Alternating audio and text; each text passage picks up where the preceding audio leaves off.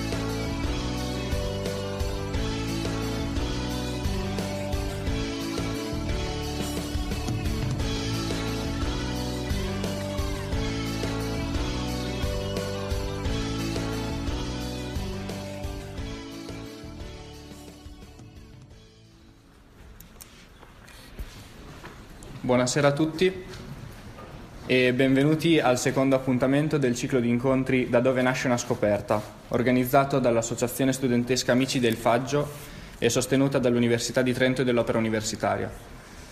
Chiederei a tutti i presenti, se possibile, di spegnere il wifi per facilitare eh, le comunicazioni in diretta che stiamo facendo tramite la pagina Facebook e il canale YouTube. Salutiamo le autorità presenti, fra cui il direttore del Dipartimento di Fisica, professor Lorenzo Pavesi, i professori e gli amici che ci seguono appunto via streaming. Da dove nasce una scoperta? Da questa domanda è nato questo ciclo di incontri che mira ad approcciare la scienza, in particolare la fisica, dal punto di vista della storia e degli uomini che ne sono stati i protagonisti. Nell'incontro precedente, lunedì scorso, il professor Lucio Russo ci ha mostrato come la scienza sia nata nella storia dell'uomo per rispondere a bisogni concreti quali la navigazione, la contabilità, gli studi di balistica e la costruzione delle lenti. Abbiamo scoperto anche il ruolo che ha giocato la riscoperta dei padri e maestri antichi e che quindi la scienza non è opera di soli geni visionari, ma piuttosto di una collaborazione che copre quasi 23 secoli di storia. Oggi abbiamo come ospite il professor Franco Dalfovo della nostra università, che ci racconterà invece di un preciso periodo storico, 1900-1925, storie di atomi e scienziati. Questo periodo è particolarmente esaltante per la fisica, in quanto si verificarono grandi evoluzioni, che portarono grandi cambiamenti anche dal punto di vista culturale, con forti ripercussioni nell'arte e nella letteratura. Pensiamo ad autori del calibro di Calvino, Pirandello, Eliot, Joyce, Beckett, Kandinsky.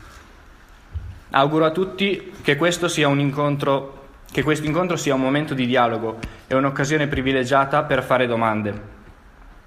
Come questo preciso, preciso periodo storico ci insegna da dove nasce una scoperta. Grazie. Mi sentite? Acceso, sì. Eh, intanto ringrazio gli organizzatori per um, avermi invitato a, a, parlare in questa sede. Devo dire che quando mi hanno chiesto di venire eh, pensavo fosse una cosa ristretta a un piccolo gruppo di persone, invece mi ritrovo in diretta streaming eh, e poi mi ritrovo davanti dei colleghi, tra cui il direttore, per cui mi, mi mette in soggezione, come, devo stare attento a come parlo. Dunque, eh, riguardo al, um, all'incontro precedente che, a cui non ho potuto assistere, eh, dirò cose molto simili peraltro, eh, parlerò ad esempio di come una scoperta nasce da, dall'esigenza di soddisfare i bisogni della società. Eh, dirò anche altre cose. Eh, quello che voglio fare è sfruttare le, le storie di alcuni eh, attori del rinnovamento della fisica dell'inizio del Novecento per parlare di, un po' di come la scienza ah, ancora più vicino si può amplificare un po' così posso stare un po' più lontano eh. Dunque, di come le, le, storie di questi scienziati hanno influenzato la, la, il corso della scienza successivo, ma soprattutto di come funziona un po' la scienza, e dare alcuni spunti. Um, le, le storie che voglio raccontare sono quattro. Una riguarda Planck, Max Planck, e riguarda l'illuminazione pubblica e quanti, eh, l'altra riguarda Albert Einstein eh, e la storia riguarda i pollini e gli atomi. Poi parlerò di Rutherford, Lord Rutherford e del, dei suoi esperimenti sugli atomi e poi di Heisenberg. Alla fine cercherò, se un po' di tempo, di eh, condensare alcune idee in un epilogo che riguarda la, la responsabilità della scienza e i risultati della scienza. Quindi questo è un po' lo schema del, del mio discorso. Il primo, eh, come ho detto, mi concentro su quattro storie, le ho scelte perché mi piacevano, avrei potuto sceglierne anche altre. Eh, la scienza è, qualcosa che avanza in modo collettivo, per cui è difficile isolare dei singoli episodi delle singole persone, però ehm, in quel periodo alcune persone eh, emergevano effettivamente e mi piaceva ehm, selezionare queste quattro storie che cerco di raccontare in modo breve eh, per cavarne dei messaggi.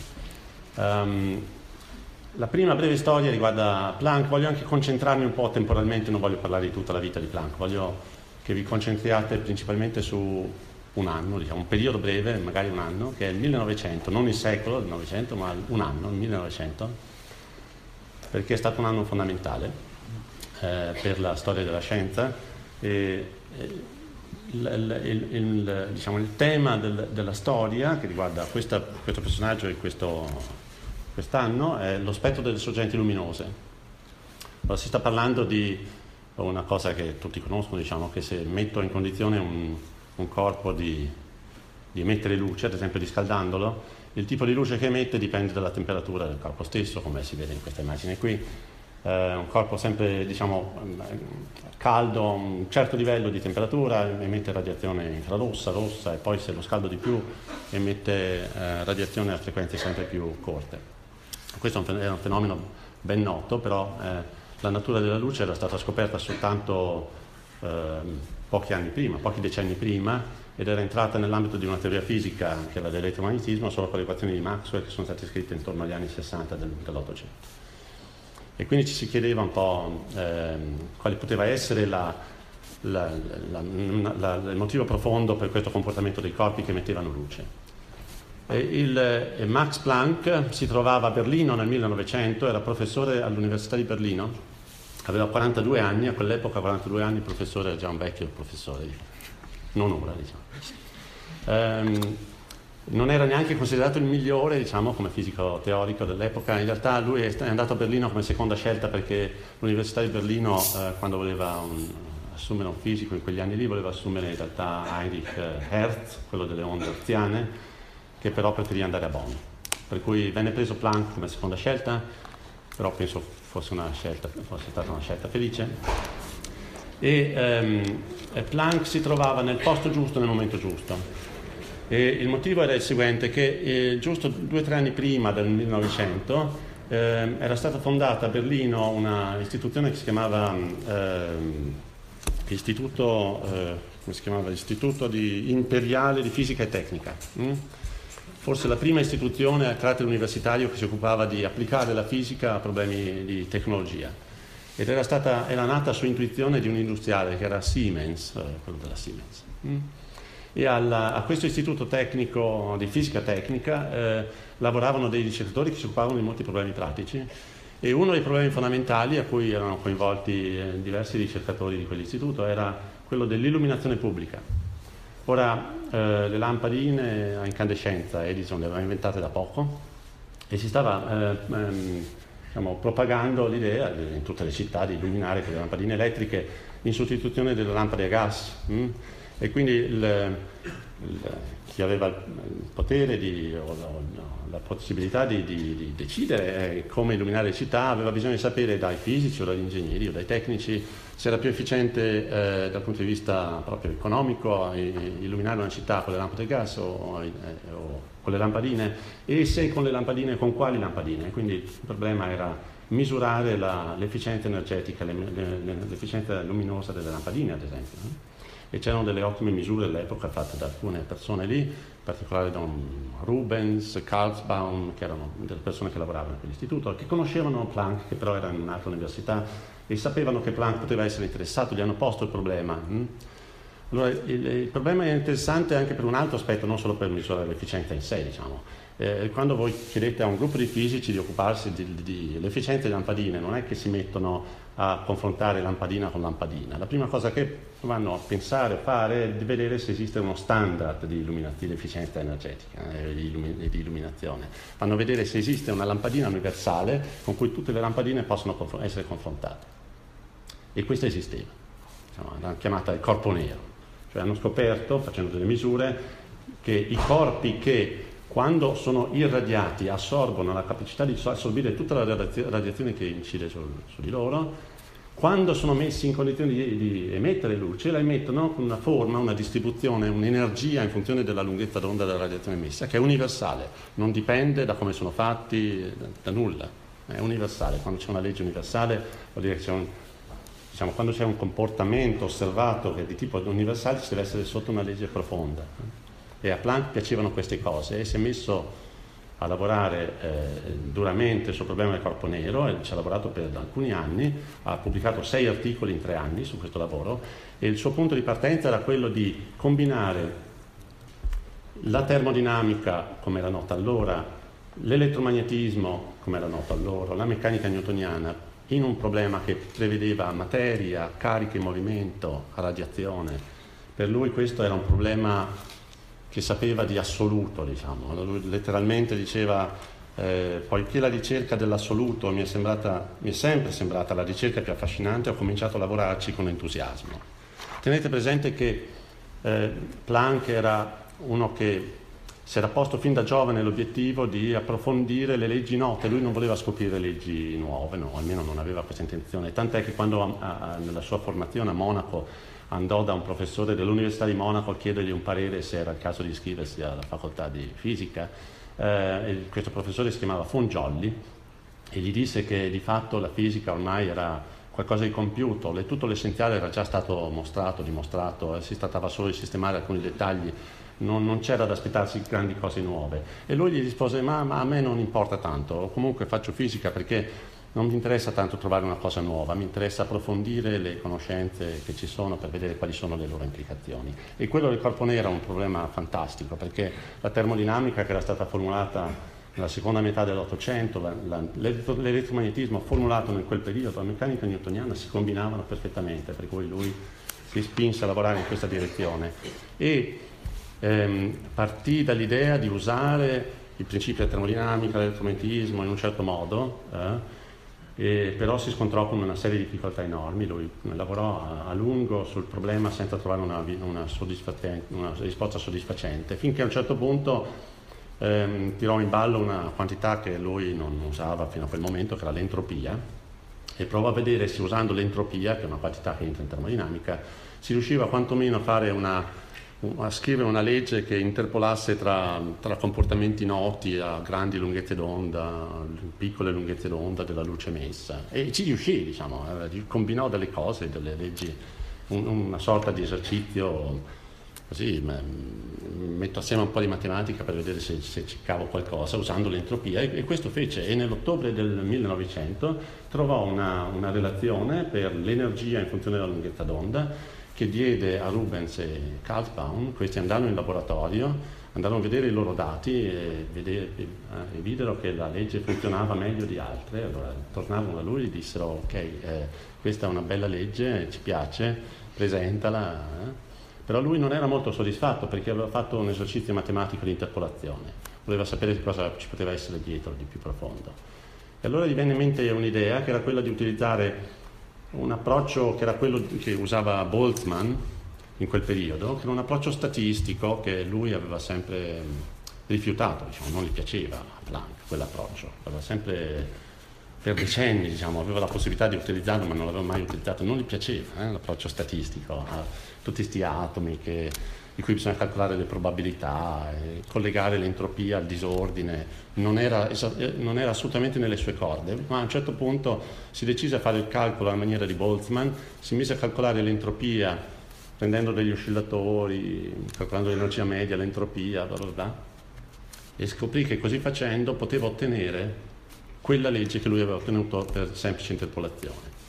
Però a patto di fare una cosa, a patto di fare introdurre un'ipotesi, cioè che nel fare il calcolo di, di, di, questa entropia, invece di fare degli integrali, che sono delle somme, su, se volete, su, su, una variabile continua, eh, infinitesimi, di ridurre delle somme su delle quantità discrete, mh, piccoli pezzi di energia, come se fosse necessario nella, nel meccanismo di emissione e assorbimento della luce da parte del corpo che emette, considerare solo pacchettini di energia. Ora uno dice, ha un'idea, un'idea rivoluzionaria, questo rivoluzionò di fatto la fisica, per cui è importante che il 1900 sia ricordato come la nascita della meccanica quantistica, questo è il quanto di energia. Però attenzione che lui lo fece perché lo faceva già Boltzmann nel fare i suoi conti sull'entropia, cioè Boltzmann per semplificarsi i calcoli spesso sostituiva gli integrali con delle somme, eh, assumendo delle quantità discrete, alla fine otteneva un certo risultato e andava a vedere se prendendo il limite di questa quantità discreta per tendere a zero, cioè andando verso il continuo, rimaneva, se il risultato rimaneva lo stesso e la cosa normalmente funzionava. Solo che a Planck non funzionava, diciamo, perché se lui mandava a zero questo quanto, non riproduceva più la curva che era quella che mh, riproduceva i dati sperimentali di Rubens e Karlsbaum. Per cui Planck alla fine scrisse l'articolo, lo presentò eh, vicino al, a dicembre del 1900 quasi a Natale del 1900, ehm, disse, di, di, di, diciamo, quel, di, quel, lavoro disse che era un atto di disperazione, diciamo. il fatto di aver introdotto questo quanto per lui fu un atto di disperazione, eh, disse ero pronto a sacrificare ogni mia precedente convinzione sulla fisica pur di ottenere quel risultato che era compatibile con, le, con, le, con l'osservazione sperimentale.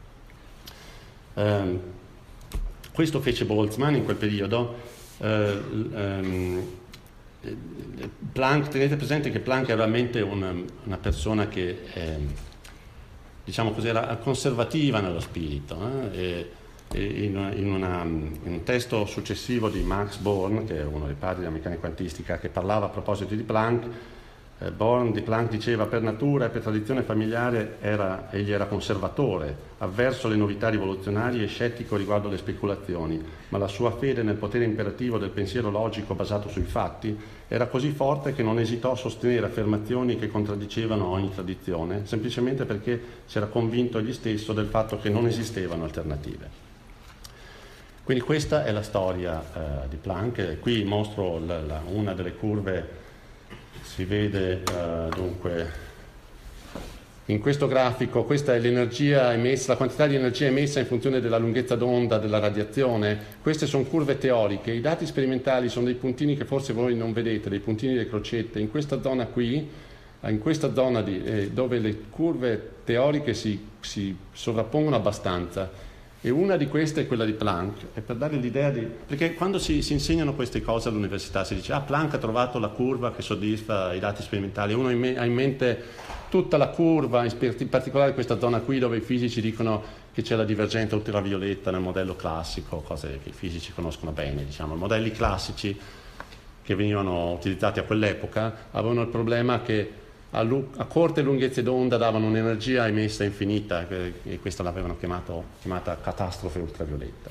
E la legge di Planck eh, toglie di mezzo la catastrofe ultravioletta. Uno pensa, beh, allora avrà dato un accordo con i dati sperimentali di qua. No, invece è in questa coda qui.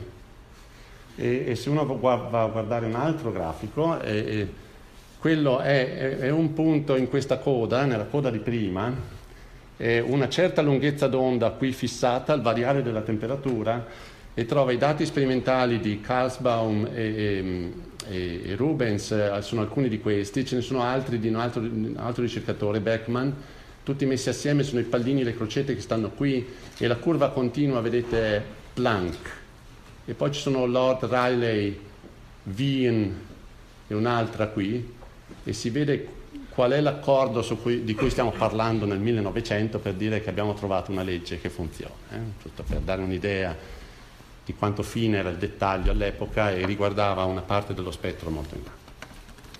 Quindi questa è la prima storia. Eh, finita la breve storia, concentrata nel 1900, volevo fare alcune brevi considerazioni, estrarre qualcosa, da ogni storia si può estrarre qualcosa eh, in inglese si dice uh, il take home message, uh, il messaggio da portare a casa, diciamo. E il take home message ne ho due o tre di, di, questa storia qui. Il primo riguarda quello che diceva prima eh, nell'introduzione, il, il fatto che l'evoluzione, la scienza evolve spesso perché deve soddisfare dei bisogni tecnici, sociali, collettivi, eccetera. Questo è vero e questo è uno dei casi, eh, altri casi ce ne sono un'infinità, pensate a tutta la termodinamica, quanto, eh, quanto forte impulso ha avuto dalla rivoluzione industriale, hm, dalle macchine a vapore. Nulla da dire su questo, però una cosa che voglio sottolineare qui è il fatto eh, che in questo caso, come in molti altri casi, uno parte dal, dal bisogno di soddisfare un bisogno eh, pubblico, politico, tecnico, ingegneristico, le lampade a gas o le lampade elettriche, quali sono più efficienti, ma poi il risultato ti porta assolutamente lungo un'altra strada. Eh? Quindi Planck ha, ha, introdotto un'innovazione che è la, l'introduzione del quanto di energia, che è quello che apre la strada meccanica quantistica, ma è, completamente, è qualcosa di totalmente più in là, più vasto, più grande del problema specifico della lampadina. Mm? Si, parte, si, è partiti da un'esigenza che era l'efficienza lampadina, ma poi l'esito della ricerca che ha combinato semi sperimentali, teorici, eccetera, eccetera, è completamente diverso. Si è andati su una strada completamente inattesa. Eh? Um, Diciamo quindi che c'è qualcosa che guida i ricercatori che può essere anche la risposta a un bisogno collettivo, ma poi dove si va a finire, qual è il risultato che si ottiene, non dipende né dall'intuizione dei ricercatori, da cosa li ha mossi, dall'ostinazione che possono avere loro nel perseguire qualcosa, ma dipende da, da cosa la natura risponde a queste domande, la, la, è la natura che alla fine decide se una cosa è vera o falsa e se è vera quanta è la, l'importanza di quella cosa lì. Eh? In questo caso, in modo particolare, lo sviluppo successivo di quanto ha fatto Planck va ben oltre l'efficienza delle lampadine. Eh, quindi si può partire con un programma di ricerca e arrivare chissà dove. Eh? L'altro, eh, messaggio, un altro messaggio che vi voglio da questa storia riguarda il eh, rapporto tra la fisica e la matematica. Ora, qui ho messo la formula, non voglio, che, non voglio entrare nei dettagli di questa formula. Questa è la formula che dà la densità di energia emessa da un corpo nero in funzione della lunghezza d'onda della temperatura, compaiono certe costanti, certe espressioni. Non mi interessa che sappiate cosa c'è scritto. È, è ovvio, diciamo, lo si sa, che quello che fanno i fisici e gran parte degli scienziati quando lavorano è cercare di combinare osservazioni con concetti, in, in che modo? Da, dalle osservazioni si estraggono dei numeri, delle grandezze, si misurano e poi le, concettualmente si, evolvo, si, si, si, propongono dei modelli, delle teorie in cui questi numeri vengono combinati opportunamente in leggi matematiche. La matematica è un linguaggio universale, intersoggettivo, è quello che permette di mettere in relazione i numeri eh, per dare conoscenza universale in un certo senso. Quindi è il linguaggio naturale della fisica, ovviamente, e di molta parte della scienza. E anche Planck quindi questo ha fatto, prende del, dei dati sperimentali e cerca di vedere se c'è una legge che li combina in qualche modo e poi una volta che ce l'ha cerca di andare più a fondo per vedere se questa legge corrisponde a delle ipotesi più profonde, a, una, a modelli più, che hanno dentro dei concetti più fondamentali. Questo fece come fanno parte, come fanno i fisici in genere. Eh? Allora qui si apre, il, il messaggio è molto breve diciamo, si apre una finestra verso cosa intendiamo per legge fisica, perché ha una veste matematica, eh, qual è, diciamo, è, la natura che impone la matematica giusta con cui esprimere le, le relazioni tra le grandezze, oppure la matematica è qualcosa che, con cui noi vestiamo il nostro modo di ragionare e quindi semplicemente col nostro vestito andiamo a, mettere, a dare una forma a quello che osserviamo, eh? quindi siamo noi che imponiamo una forma matematica alla natura o è la natura in qualche maniera che ci impone certe leggi matematiche. Come dire, ho scritto una legge, quella lì, che è quella di Planck, che contiene delle costanti universali, ad esempio la H, la costante che viene chiamata costante di Planck, C è la velocità della luce, K la costante di Boltzmann, um, c'è anche il numero di Nepero, che insomma pure quello ha la sua importanza matematicamente. Cosa sono questi oggetti? Sono qualcosa che abbiamo estratto dall'osservazione empirica dei fatti abbiamo aggiustato il nostro cervello per adattarlo all'osservazione empirica dei fatti o, o è piuttosto il contrario? Mm? Diamo un'interpretazione di quello che vediamo ma forzandola, queste cose che vediamo le forziamo in una nostra veste matematica perché è quella con cui riusciamo a ragionare. La butto lì così, diciamo, è una cosa interessante che eh, eh, permea tut, tutto lo sviluppo della fisica, della scienza ed è interessante ragionarci. Non posso approfondire le cose, butto lì i temi e poi uno può ragionarci su. Il terzo messaggio che voglio dare qui riguarda le rivoluzioni scientifiche di cui spesso si, si parla, eh, si dice sempre ah, rivoluzione scientifica. Ora, l'introduzione della costante di Planck, la costante H, quella che venne poi chiamata costante di Planck nel, nel dicembre, diciamo ottobre-dicembre del 1900, è stata può, consider- può essere considerata come una rivoluzione scientifica, nel senso che introdurre il quanto di radiazione ha dato poi una, eh, luogo a una, a una, serie di eventi a catena che poi hanno portato a introdurre lo stesso quanto in altri fenomeni, nella fisica atomica, eccetera, e ha fatto nascere la meccanica quantistica, che è una delle teorie fondanti della fisica eh, moderna. Quindi in qualche, in qualche modo è una rivoluzione. Però attenzione, se è una rivoluzione, intanto non c'è nessuna folla intorno, non è come la rivoluzione francese, non c'è il re ghigliottinato, la presa della Bastiglia, non c'è niente, nel senso Planck è lì, fa le sue cosette, comunica con Rubens e Kansbaum e dopodiché la cosa in un certo senso muore lì. È interessante per quelli lì del corpo nero, vabbè. però Planck stesso non era convinto che quella quantitazione dell'energia fosse, fosse vera pensavo fosse un artificio matematico e da qualche parte doveva pur fare il limite per h che tende a zero. Eh? Il fatto che non poteva farlo per lui rimase un problema, rimase un problema per anni, non pubblicò nulla sul corpo nero per anni, fino a che eh, con Lorenz eh, si convinse a lavorare in, con una certa formazione statistica e riprese a lavorarci su questo problema, ma lui non, non, fu convinto che fosse una cosa significativa quella cosa lì. Nemmeno i suoi contemporanei pensavano che fosse significativo perché già Boltzmann lo faceva di utilizzare i quanti quindi non era una novità. Mm? Quindi vedete che in fondo, e tra l'altro non era neanche un problema sentito a livello della comunità fisica come uno dei principali. Pensate che Poincaré, che era un fisico matematico, che forse era uno degli ultimi in grado di comprendere lo stato della scienza complessivo a quell'epoca, ehm, Poincaré ha scritto dei libri importanti, fondamentali per la storia della scienza, nel 1902-1903, La scienza, l'ipotesi e altri, facendo un escurso sullo stato attuale della, di quell'epoca della scienza, ma Planck non lo citò nemmeno di striscia. Eh? Quindi se era una rivoluzione, è una ben strana rivoluzione. Eh? Quindi questo per dire che le rivoluzioni, allora, le storie romanzate sulla scienza in cui si dice ah, per, un per, un periodo non succede niente, poi arriva il genio a fare la rivoluzione, sono troppo romanzate, eh? vanno bene per la letteratura divulgativa perché fanno appassionare la gente, ma fermiamoci lì. La storia è molto più complessa, la storia della scienza, e eh, le rivoluzioni sono molto più sottili, se mai sono rivoluzioni. Eh? Benissimo, questa è la prima storia. Seconda storia, Albert Einstein, beh, questa voi potrete dirmi, vabbè, conosciamo già, passiamo oltre, eh, già noto. Però la storia di Einstein che, di cui voglio parlare qui è diversa dalle solite, riguarda i pollini. Bevo un po' di acqua. È una storia che di solito si conosce poco, perché di Einstein voi sapete sicuramente, avete sentito parlare tutti, anche quelli che qui non sono fisici, sanno che ha scritto la teoria della relatività, per la quale non prese mai il premio Nobel peraltro.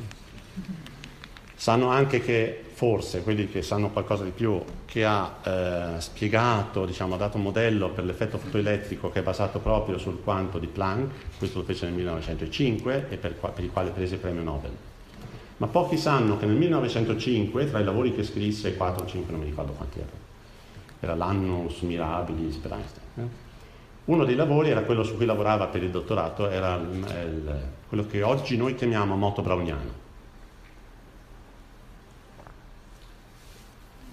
Bene, questo lavoro nel 1905 fu forse più importante degli altri, anche se meno noto.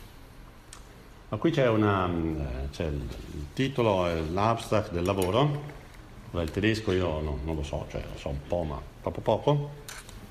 Però quelli che lo sanno vedranno nelle ultime righe c'è scritto è possibile che i movimenti che verranno discussi qui siano identici al cosiddetto moto browniano, tuttavia i dettagli che ho potuto accertare in relazione a quest'ultimo sono così imprecisi che non posso farmi un'opinione al riguardo. Quindi questo articolo era un articolo in cui Einstein studiava la diffusione di particelle microscopiche sospese sopra la superficie di un fluido. Va bene?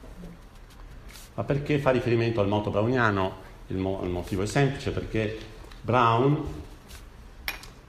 eh, che era un botanico dell'inizio dell'Ottocento, aveva descritto un fenomeno simile in botanica usando i pollini. Mm? Brown era un naturalista di quelli vecchio stampo, di, di quell'epoca, diciamo, uno di quelli catalogatori, eh? nel senso all'epoca la biologia era fare cataloghi, diciamo, erbari, eccetera, eccetera e lui era un, particolarmente appassionato alla riproduzione del, dei vegetali e i pollini lo, eh, particolarmente lo appassionavano molto, cercava di capire dalla forma dei pollini come la forma dei pollini era correlata alle proprietà riproduttive de, de, delle piante. Questo era il suo. Però era anche un naturalista a tutto campo, gli piacevano un sacco di cose, era un, pignolissimo, curiosissimo, anche pedante, diciamo. Aveva una collezione di botanica che aveva raccolto viaggiando che era enorme e forse anche per questo motivo venne nominato a un certo punto direttore del Dipartimento di Botanica del British Museum a Londra e conosceva Darwin perché Darwin era più giovane all'epoca che andava spesso al, al British Museum nel reparto di botanica per cui avevano modo anche di conversare tra di loro e eh, ad esempio Darwin di, di, Brown diceva mi sembrava una persona notevole soprattutto per la minuziosità e la precisione delle osservazioni, ma non lo sentii mai proporre opinioni scientifiche di, eh, scientifiche di vasta portata nel campo della biologia. Era fatto un po' così, aveva timore di esporsi nelle discussioni, non voleva entrare in modelli di biologia che potevano creare critiche. Ehm, e questo fu il motivo per cui pubblicò questo articolo senza dare nessuna spiegazione di quello che vide allora, il, il, motivo per cui pubblicò questo articolo è che si accorse che usando i microscopi per osservare i pollini come lui voleva fare, eh, aveva delle difficoltà. Ora, notate che la microscopia è nata in quel periodo. Eh? Le lenti erano conosciute ben da prima, però usarle con tecniche sofisticate per farne dei microscopi era nato in quell'epoca lì, per cui i primi microscopisti erano di quell'epoca e lui usava queste tecniche per guardare i pollini. Il problema dei pollini è che uno guarda giù, ha bisogno di grandi ingrandimenti, guarda giù e questi continuano a muoversi. Per se voi volete disegnarli, farne vedere la forma era un disastro perché quelli, vedete, dei puntini che continuano incessantemente a muoversi e che è una cosa strana, diciamo, perché quelli sono è una sorta di pulviscolo che sta sopra una superficie di un liquido che è fermo, quindi se continuano a muoversi sembra quasi Due cose, diciamo, potrebbero essere. O sono vivi e quindi po- possono muoversi, noi sappiamo che ci sono cellule che possono muoversi autonomamente, eh? oppure eh, diciamo, c'è, eh, c'è, qualche meccanismo che li fa muovere, ma di tipo fisico, se non è una, una questione di, di, vita interna, sarà qualcosa di... però come fa a essere qualcosa di fisico, un moto incessante di questo tipo, senza apparente causa, sarebbe un moto perpetuo, il moto perpetuo è escluso dalle leggi della fisica, già a quell'epoca lo si sapeva. Quindi lui, per non esporsi più di tanto, si limitò a scrivere un articolo in cui riportava questa cosa qua. E questo articolo è passato abbastanza inosservato, come quello di Planck, peraltro. Eh. Tanto più che questo è un botanico. E questo articolo è stato visto, eh, circolava negli ambienti, in certi conventi gesuiti, dei gesuiti in Francia, per cui c'è qualche rapporto di qualche gesuita che si rimise a fare gli stessi tipi di esperimenti, ma senza coinvolgere nessuna ipotesi di tipo fisico. Eh? E quella cosa è rimasta sotto traccia. D'altra parte Boltzmann, in, eh, Boltzmann era quello che sviluppò la meccanica statistica, eh, che prevedeva questo, questi modelli meccanici in cui gli atomi, sono tanti atomi, si muovono in modo complicato con problem- mh, leggi statistiche che non piacevano a molti e per rispondere a delle critiche che gli venivano mosse scriveva delle lettere. In una di queste lettere a un collega che gli faceva delle critiche per sostenere l'ipotesi microscopica degli atomi che si muovono e che non si vedono, disse i moti osservati delle piccole particelle sospese nei gas possono essere dovuti alla circostanza che la pressione esercitata sulle loro superfici dal gas è ora un po' maggiore e ora un po' minore. Questo scrisse Boltzmann, ma non entrò mai poi nel vivo della questione. Se fosse entrato nel vivo, avrebbe, avesse utilizzato le sue equazioni, che usava sempre, poteva anticipare quello che fece poi Einstein, ma lui non lo fece, lo lasciò lì come un cenno. Quindi qui arriva Einstein che nel 1905, a seguito del suo lavoro di tesi, si pose come problema di determinare sulla base della meccanica statistica, così come era stata elaborata da Maxwell e da Boltzmann, quindi gli atomi che si muovono nel, nel fluido, che non si vedono ma si muovono, creano delle fluttuazioni di pressione sulle particelle sospese sopra che le mettono in movimento. E lui quello che fece è semplicemente scrisse un modello in cui riusciva a predire la, la, diffusione delle particelle, per cui data una particella in un punto, qual è la probabilità di trovarla a una certa distanza da quel punto dopo un certo tempo. Diede una espressione che conteneva il numero di Avogadro, eh, la dimensione delle molecole e funzionava. Nel senso che poi vennero fatti degli esperimenti per Ren fece degli esperimenti che dimostrava che funzionava. Ora, la cosa in, è, è, è, importante, è importante perché uno dice, ma riguardo ai pollini che razza di problema è quando abbiamo gli atomi? È una cosa fondamentale perché fino a quell'epoca i fisici non erano affatto d'accordo sull'esistenza degli atomi. Cioè, c'erano eminenti fisici che pensavano che gli atomi non esistevano, che erano fortemente contrari agli atomi. Gli atomi entravano nella chimica, eh? ma anche i chimici a volte ritenevano che era solo un trucchetto per far tornare i conti delle reazioni, ma non, che non esistevano veramente gli atomi. Eh? Quindi era una materia di dibattito, non si sapeva all'inizio del Novecento, non si sapeva, non si aveva prova concreta che gli atomi esistessero e quindi l'esistenza degli atomi era delegata fuori dal, dal, dal contesto fisico quasi, era più un problema filosofico. E se uno va a pensare ai, ai studi umanistici che probabilmente molti di voi in qualche modo hanno seguito, no, le teorie atomistiche sono antiche, già 400 anni prima di Cristo c'è Democrito che diceva che la, la realtà è fatta di atomi. Ma se andate a vedere questo pezzo del, di, del De Rerum Natura di Lucrezio, questo è ancora più interessante, c'è una parte in cui descrive cosa si vede quando in una stanza eh, che sarebbe al buio, diciamo, una, c'è, una, c'è, una, fessura che comunica la stanza con l'esterno, entra un fascio di luce, eh, una lama di luce nella stanza, vi sarà capitato anche voi chissà quante volte, di alzarvi la mattina e c'è una luce che filtra da, dall'imposta e la prima cosa che vedete è accidenti quanta polvere c'è nell'aria e pensate ma lo sto respirando tutta quella polvere. la seconda cosa che vedete se siete curiosi è che questa polvere continua a muoversi mm? e Lucrezio dà un'interpretazione a questo movimento continuo della polvere nell'aria come effetto degli atomi dell'aria che non si vedono perché sono troppo piccoli ma che continuano a urtare le particelle della polvere. Ora, questa, questa interpretazione per la polvere probabilmente non è corretta, nel senso che nel caso della polvere sospesa nell'aria dominano effetti di, di tipo fluido dinamico, diciamo, correnti d'aria che ci sono sempre e comunque, e quindi non sono le piccole molecole ma quell'idea lì estesa ai pollini visti dai microscopisti, quella era l'idea giusta. Quindi ehm, arriva Einstein, ehm, Perrin fa le misure, lì, questo grafico non è un disegno fatto a casa, è un disegno di Perrin, in cui mostrano questi, i punti dove si trovano queste particelle in certi istanti dopo che venivano osservate e la formula di Einstein funzionava, funzionava al punto tale che si riusciva a usarla per determinare la dimensione delle molecole che urtavano contro i pollini. il numero, il numero di Avogadro. A quel punto è chiaro che gli atomi esistono. Bene. I fisici hanno evidenza esplicita che gli atomi esistono, quindi si apre un mondo nuovo. Non è più un dibattito filosofico. Eh? Si tratta adesso di capire cosa sono gli atomi, come sono fatti, con quanto sono grandi, che struttura hanno. E quindi si cambia completamente la prospettiva della scienza grazie allo studio del moto browniano. Per dire quanto scardinava l'idea di, dell'epoca, l'idea degli atomi, eh, cito una cosa detta parecchi anni prima da Kelvin nel 1867. Lord Kelvin era uno dei massimi fisici del 1800, fondatore della termodinamica.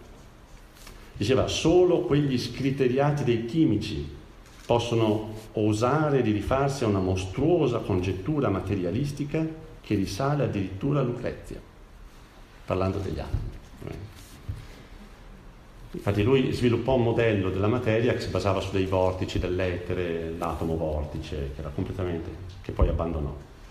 E lui stesso fino nel, eh, al 1900 pose, continuò a porre il problema. Eh? Nel 1900 in una conferenza alla, alla Royal Society eh, espose quelle che secondo lui erano le nubi nella scienza di quell'epoca. Eh? Due nubi di quella, che c'erano una era l'impossibilità di spiegare le misure sui calori specifici delle sostanze, che aveva poi a che fare col quanto di Planck, e l'altra era l'impossibilità di osservare l'esistenza dell'etere, su cui lui aveva basato tutta la sua struttura, diciamo, la sua teoria della struttura della materia. Questo per dire qual era il livello di conoscenza del 1900 riguardo agli atomi e alla struttura della materia.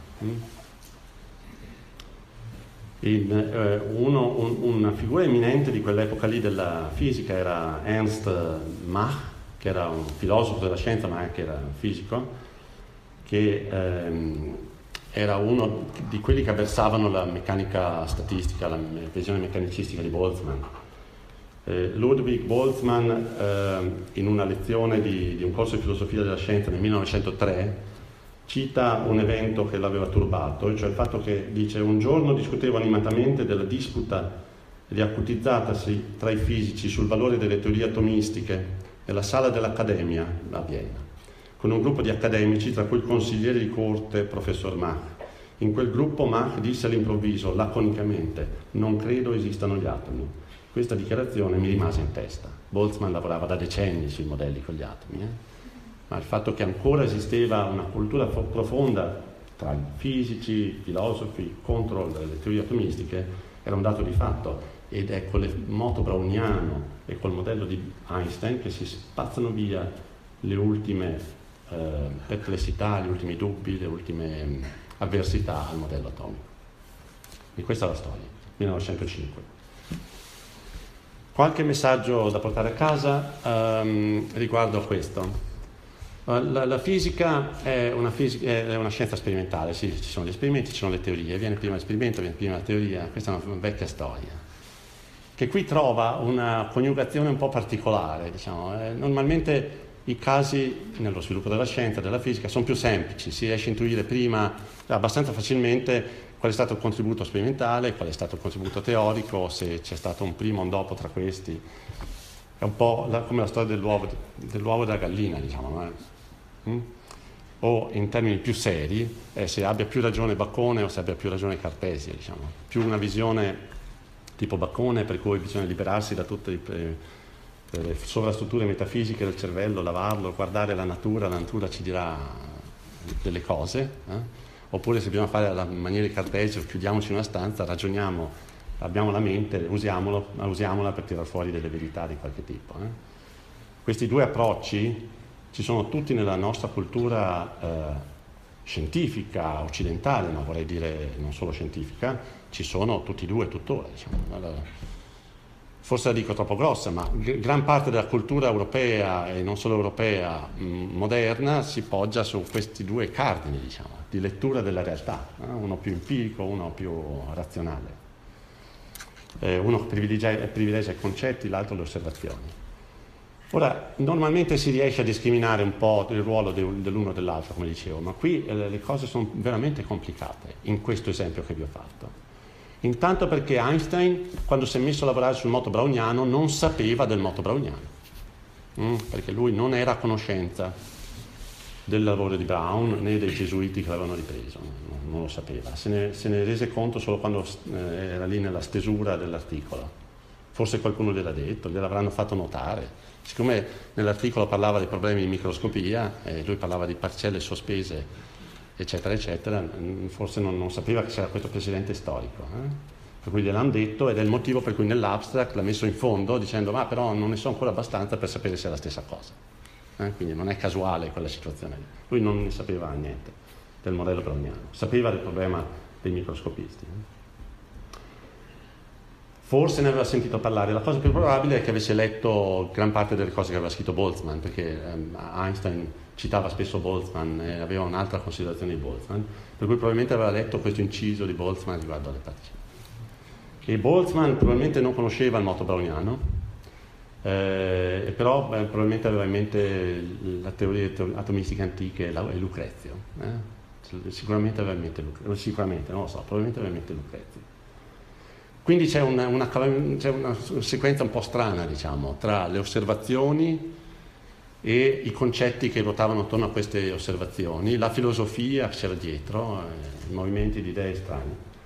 È chiaro, eh, pare evidente a posteriori, che se non ci fossero stati gli esperimenti di Perrin nel 1907, la, le congetture di Einstein potevano rimanere lì come semplici congetture su, su un moto insignificante. Bene. Quindi ci volevano gli esperimenti Perrin per dare valore alle congetture di Einstein ma d'altra parte, diciamo, eh, senza l'idea di Einstein, anche il moto browniano di Brown eh, era una pura curiosità di un botanico. No?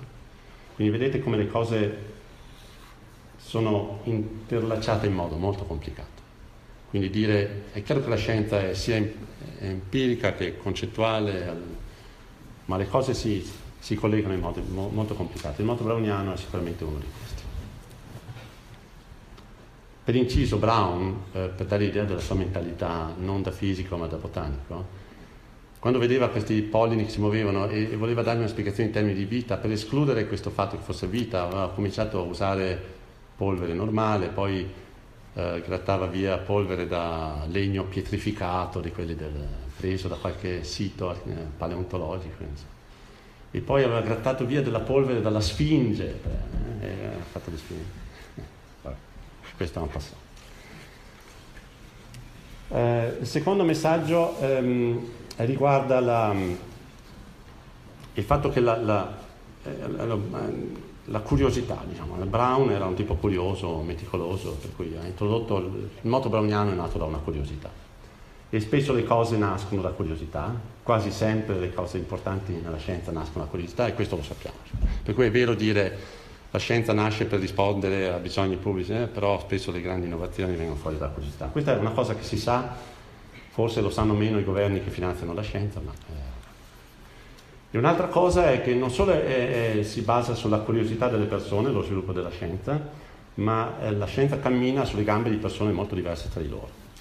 Per cui gente che ha tutt'altra formazione, formazione eh, più disparata e che ha motivazioni diverse, filosofi, poeti, in questo caso osservatori curiosi, pignoli botanici o gesuiti più o meno eruditi, eh, fisici, intraprendenti, eccetera, eccetera. E c'è bisogno di tutto questo prima che la conoscenza veramente si consolidi, diventa qualcosa che è quella che diciamo noi oggi, rivoluzione scientifica, nuova innovazione. E quindi vedete come c'è una si vede qui la, l'importanza della commistione dei saperi. Terzo messaggio di questa storia qui è l'importanza dei dettagli, dei piccoli dettagli. Ora, eh, Brown poteva benissimo ignorare che le, i pollini si muovevano, gli dava fastidio probabilmente che si muovessero, però era curioso di sapere com, com, come diavolo avviene questo. Eh? In questo caso la curiosità era associata veramente a una cosa, a un'inezia. Ora, non è l'unico caso di, di, scoperte scientifiche che poggiano su delle inezie. Per cui il messaggio che mi sento di dire è che eh, non è che noi possiamo prevedere lo sviluppo della scienza successivo, futuro, i grandi eventi che verranno nello sviluppo delle rivoluzioni in base a la quantità di informazioni che abbiamo, quanto è grosso il fenomeno che osserviamo. A volte, a volte per fare il grande passo ci basta conoscere, un, concentrarci su un piccolo dettaglio. Bene? Questo è il moto browniano, un piccolo dettaglio, una cosa che dà fastidio al microscopista, ma il microscopista lo ignora e Brown no.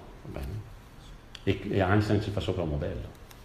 E, e, riguardo a questo problema del, del, piccolo dettaglio che può scardinare le conoscenze, io ai miei studenti del primo anno, prima, nella prima lezione, mi piace, eh, lo faccio sempre, cito Keplero che sostituisce, sostituisce le sfere celesti, questo pieno di sfere celesti, no? la Terra in mezzo, intorno a queste belle sfere celesti eh, fatte di materiale perfetto su cui ruotano i pianeti eh, e il Sole, lui rompe completamente questo schema delle sfere celesti e le sostituisce con delle ellissi, che è difficile incastrare una dentro nell'altra.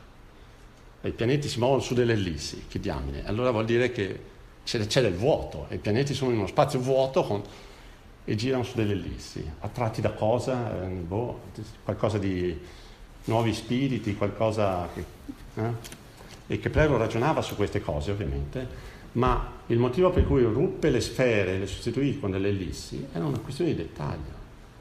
Cioè, lo sappiamo, è stato perché Marte aveva un'orbita che non, alla fine non, non, si riusciva a far quadrare col modello tolemaico, perché dai dati di Tycho Brahe, per cui Kepler lavorò per alcuni anni, risultava che eh, Tycho Brahe riusciva a fare delle misure abbastanza precise a occhio, a occhio nudo, perché non c'erano telescopi, riusciva a vedere la posizione del, dei pianeti con una precisione dell'ordine di qualche minuto d'arco, che era eccezionale per quell'epoca.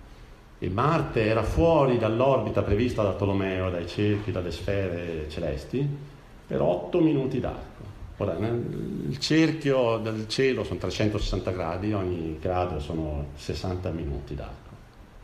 8 minuti d'arco è veramente un'inezia. E guardare il cielo è, è, poco più dello spessore di un'unghia, bene? E Marte era fuori dal, dal modello tolemaico per lo spessore di un'unghia. E, e Keplero, andando a beccare quel piccolo effetto lì, disse letteralmente, come scrivo qui, su, eh, su questi 8 minuti d'arco edificherò un nuovo mondo. Bene, per, per dire l'importanza dei dettagli le leggi Keplero, cui poi, da cui poi nacque la meccanica newtoniana e la teoria della gravitazione di Newton. Quindi quello che importa nell'esplorazione scientifica diciamo, non, è, non, dipende da... Se volete esplorare dei territori nuovi non, non, dovete trovare un arco grande con su scritto entrate di qua. Eh? È una porticina piccola e dovete trovare la chiavetta giusta. Terza storia.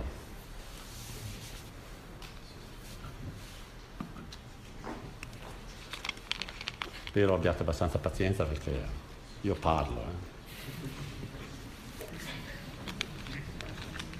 Eh. eh. La, questa storia ha a che fare con Ernest eh, Rutherford. L'anno su cui voglio che vi concentriate è il 1911, prima del 1905, gli esperimenti per nel 1907, qui siamo nel 1911 e l'oggetto del, della storia è la struttura degli atomi. Ora Rutherford era, era, uno che diceva la scienza tutta o è fisica o è collezione di francobolli. Però vince il Nobel in chimica. La frase eh, era riferita al fatto che all'epoca la fisica era la scienza che indagava in profondità le leggi della natura, mentre le altre scienze tendenzialmente, non, non lo sono più adesso, ma tendenzialmente all'epoca erano osservative e catalogative, diciamo, catalogavano le cose viste. Eh, pensate alla botanica di prima, eccetera, la medicina che faceva prove empiriche per vedere se la cosa funzionava. In questo senso era la collezione di francobolli. Um, eh, Rutherford era, intanto era del, della Nuova Zelanda, non era inglese, Lord, Lord divenne in Inghilterra ovviamente, ma era neozelandese.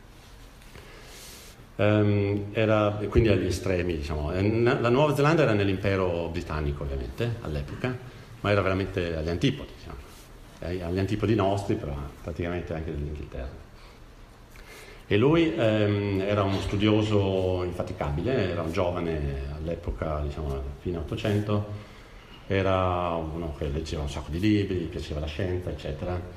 Eh, lavorava nel, nel, nell'università dove studiava, eh, aveva messo su un sistema di, di misurazioni di, di, di, segnali tramite antenne. Lui, lui, faceva più o meno quello che Marconi faceva in Italia, però lo faceva in maniera un po' più eh, grezza, diciamo. Però era riuscito ad arrivare a delle a delle mm, conoscenze sulla trasmissione radio eh, con antenne che eh, se avesse continuato a perseguire queste cose probabilmente sarebbe arrivato a livello delle cose che poi fece Marconi.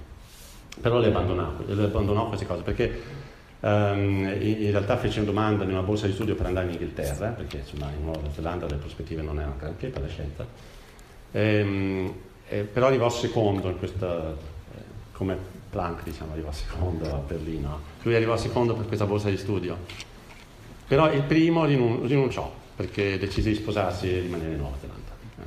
Per cui qualcuno gli andò a comunicare a, a Rutherford che aveva vinto la borsa di studio, lui si trovava, di, dicono, nell'orto di, della famiglia, orto in Nuova Zelanda significa un'estensione, acqua, e pare abbia detto eh, questa è l'ultima patata che raccolgo e abbandonò anche le, le, antenne e tutto quanto e andò a, a, Cambridge.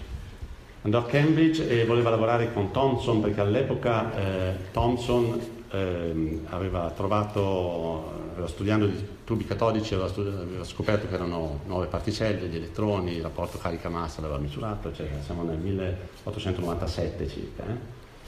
Eh? E ehm, eh, lui arriva lì e voglio lavorare su quelle cose e, e, sono anni incredibili perché in quegli stessi due o tre anni lì uh, vennero scoperti i raggi X, Becquerel scoprì la radioattività, Marie Curie cominciò a isolare gli elementi che producevano la radioattività, eh, fantastico, per cui lui decise ok, questo è il mio settore e cominciò a lavorare sulla radioattività. E in poco tempo, eh, dovete pensare che a Cambridge lui arrivò come il buzzurro neozelandese, grande, grosso, parlava forte, un po' così, in un ambiente Cambridge, probabilmente già anche adesso Cambridge è un po' un ambiente paludato, ma all'epoca potete immaginare com'era, per cui era un extraterrestre in mezzo ai British, um, però era molto apprezzato perché effettivamente sapeva un sacco di cose ed era un fisico sperimentale molto giovane ma molto capace, tant'è che prese una posizione in Canada, andò in Canada ehm, e eh, fece i primi esperimenti fondamentali sulla radioattività la legge del decadimento radioattivo la trovò lui in Canada, nel suo laboratorio, e eh, fece dei pro- programmi enormi che gli permisero tra l'altro di tornare poi in Inghilterra con, uh, con una cattedra a Manchester.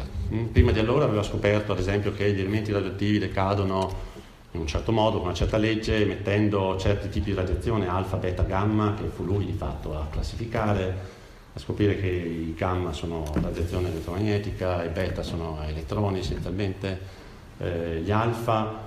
Riuscì a, con, veramente lì ci voleva una tecnica sofisticata, con un'opportuna costruzione di un apparato con bulbi di vetro fatti in un certo modo, eh, schermi eccetera, a isolare radiazione alfa e a scoprire che confinando in un certo spazio dopo si trovava del gas elio, per cui erano, le particelle alfa erano eh, atomi di elio a cui erano stati strappati due elettroni, cose del genere. E lui prese il premio Nobel appunto per la chimica nel 1907, prima di andare a Manchester. Arrivando a Manchester, eh, con una cattedra per l'appunto, si mise ancora a lavorare naturalmente sulla radioattività e quello che fece, dopo aver scoperto che le particelle alfa erano questi, questi atomi di elio ionizzati, che uscivano dalla sorgente radioattiva molto energetici eh, da tutte le parti, a lui venne in mente di eh, utilizzarli per bombardare materiale per vedere che effetto faceva. Eh, ho dei proiettili, li uso. Eh. In quell'epoca, come ho detto prima, si sapeva che esistevano gli atomi e quindi lui voleva sapere come erano fatti gli atomi usando come proiettili le particelle alfa un'idea molto semplice, eh? quindi invece di concentrarsi sulla parte, su come avviene il, il decadimento radioattivo, ok, questa è la mia sorgente, adesso la uso per vedere come sono fatti gli atomi, quindi questa è l'intuizione. E nei laboratori di Manchester, che erano nel seminterrato della, dell'università, del Dipartimento di Fisica, zona abbastanza buia, silenziosa, aveva messo su un apparato con una camera a vuoto, con la sorgente radioattiva una serie di collimatori che producevano il fascio, il fascio di particelle alfa che andavano a colpire una lamina di, di, molto sottile di metallo, poteva essere alluminio, oro, eh, ad esempio, posta al centro della camera. Le particelle arrivano sulla lamina di oro e l'idea era che interagendo con le cariche degli atomi dovevano risentire delle cariche degli atomi, le particelle alfa erano esse stesse cariche e quindi doveva esserci una qualche repulsione, attrazione tra, tra queste cariche eh? E quindi dovevano essere deviate in qualche modo. Allora, Rutherford disse ai suoi, ai suoi assistenti, che erano Geiger, quello dei tubi Geiger, e Marsden, di predisporre una, una parte di, di, materiale fluorescente nel, dietro la lamina, un microscopio che potesse essere indirizzato verso la lamina e fare le osservazioni dei lampi che le parcelle alfa producevano sulla, sul materiale fluorescente. Mm? E questo fece, fece per un, un bel po' di tempo, immaginate quindi la reazione alfa, la lamina e lì dietro un modo, diciamo, c'era una possibilità di vedere con questo microscopio i lampi che avvenivano, buio, semiterrato. Eh, un lavoro paziente, un registro su cui segnare gli angoli e cui venivano riflessi le parcelle alfa, eccetera. A un certo punto questi Geiger e Marsden andarono da Rutherford dicendo guarda noi troviamo delle deflessioni ma troviamo delle deflessioni più ampie di quel che ci aspettavamo cioè ci sono de- degli angoli di deflessione grandi che non ci si aspetta perché le particelle alfa sono veramente energetiche sono velocissime eh? quindi se incontrano uno so- sottile stato di materia è più probabile che vadano dritte o al più vengono deflessi di pochino eh? allora Rutherford eh, suggerì di mettere la la parte fluorescente su un angolo più ampio, anche dietro, e fare in modo che il microscopio potesse ruotare in modo da prendere tutta la, la parte. Per cui mettendosi a un certo angolo, pazientando abbastanza, buio, eh, per sere e sere, andare a vedere qual è la probabilità che le particelle alfa andassero ad angoli alti. Eh? Questo era il loro lavoro.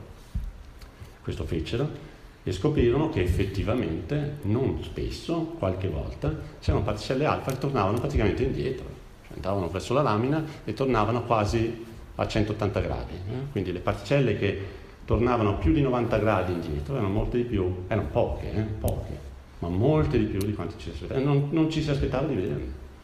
E, e Rutherford disse letteralmente in un, un testo, disse siamo riusciti ad acciuffare alcune delle particelle alfa mentre rimbalzavano indietro. È stata una cosa sbalorditiva ehm, era incredibile, più o meno come sparare un proiettile di cannone contro un foglio di carta velina e vederselo tornare indietro. Mm? L'idea di Rutherford a quel punto, per spiegare quello che si vedeva, era che l'unica possibilità fosse che l'interazione avvenisse tra particelle cariche, la particella alfa che arrivava e la lamina e le cariche nella lamina, ma per far tornare indietro la particella alfa voleva dire che le cariche elettriche della lamina dovevano essere concentrate in uno spazio ridottissimo. Quindi una delle due cariche, o quella positiva o negativa, doveva essere concentrata in punti piccolissimi, per cui una, ogni particella alfa arrivava e trovava una di queste cariche e poteva tornare indietro perché si respingeva. Ma per fare questo tutta la massa e tutta la carica positiva o negativa, diciamo, presumibilmente positiva, dell'atomo doveva essere concentrata in una regione di spazio che era 100.000 volte più piccola della dimensione prevista per un atomo. Bene, come dire, c'è uno spazio enorme vuoto e in mezzo c'è tutta la massa dell'atomo. Solo così si poteva spiegare il ritorno all'indietro delle particelle alfa. E questo scrisse in un articolo che è qui, che è, qui, che è del 1911. Eh, eh, diffusione di particelle alfa su atomi e eh, prima, un primo abbozzo di qual era l'idea che c'era dietro, che gli atomi sono, sono piccolissimi ovviamente, gli atomi non si vedono, uno ce n'era, sono, sono veramente piccoli. Beh, la massa degli atomi è concentrata in uno spazio che è molto più piccolo di quello. Eh? Quindi vuol dire che c'è un nucleo, all'epoca non veniva chiamato nucleo, che gli atomi avevano un nucleo 100.000 volte più piccolo dell'atomo stesso.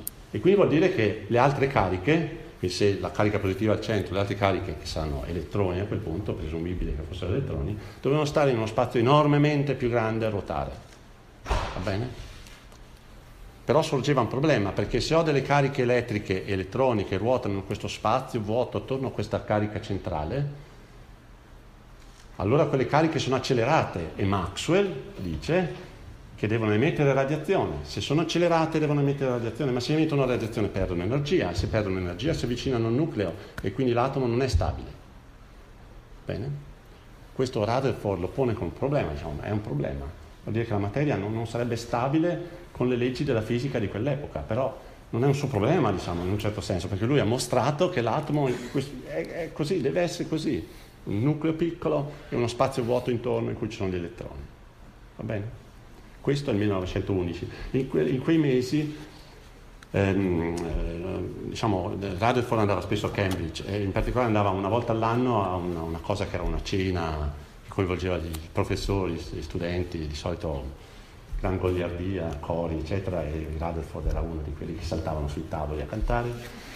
E, ehm, a, a, questa cena c'era Niels Bohr, che era uno che aveva appena finito il dottorato a Copenaghen ed era andato a studiare con una borsa di studio da Thompson a, a Cambridge, solo che Thompson era ormai dedito a fare il direttore del, del laboratorio diciamo, e quindi non aveva tempo di seguire Niels Bohr e quando eh, Niels Bohr vide Rutherford capì che doveva andare assolutamente a Manchester, andò a Manchester, si convinse Rutherford a ospitarlo per mesi e lì nacque il modello di Bohr dell'atomo, che è quello che poi noi oggi chiamiamo la vecchia teoria dei quanti, con tutte le sue estensioni. Eh? Quindi l'idea, quello che noi troviamo nei libri di testo come la visione quantistica dell'atomo, in realtà è il modello di Bohr della vecchia teoria dei quanti, quello in cui c'è il nucleo dentro, poi ci sono gli elettroni su delle orbite discrete.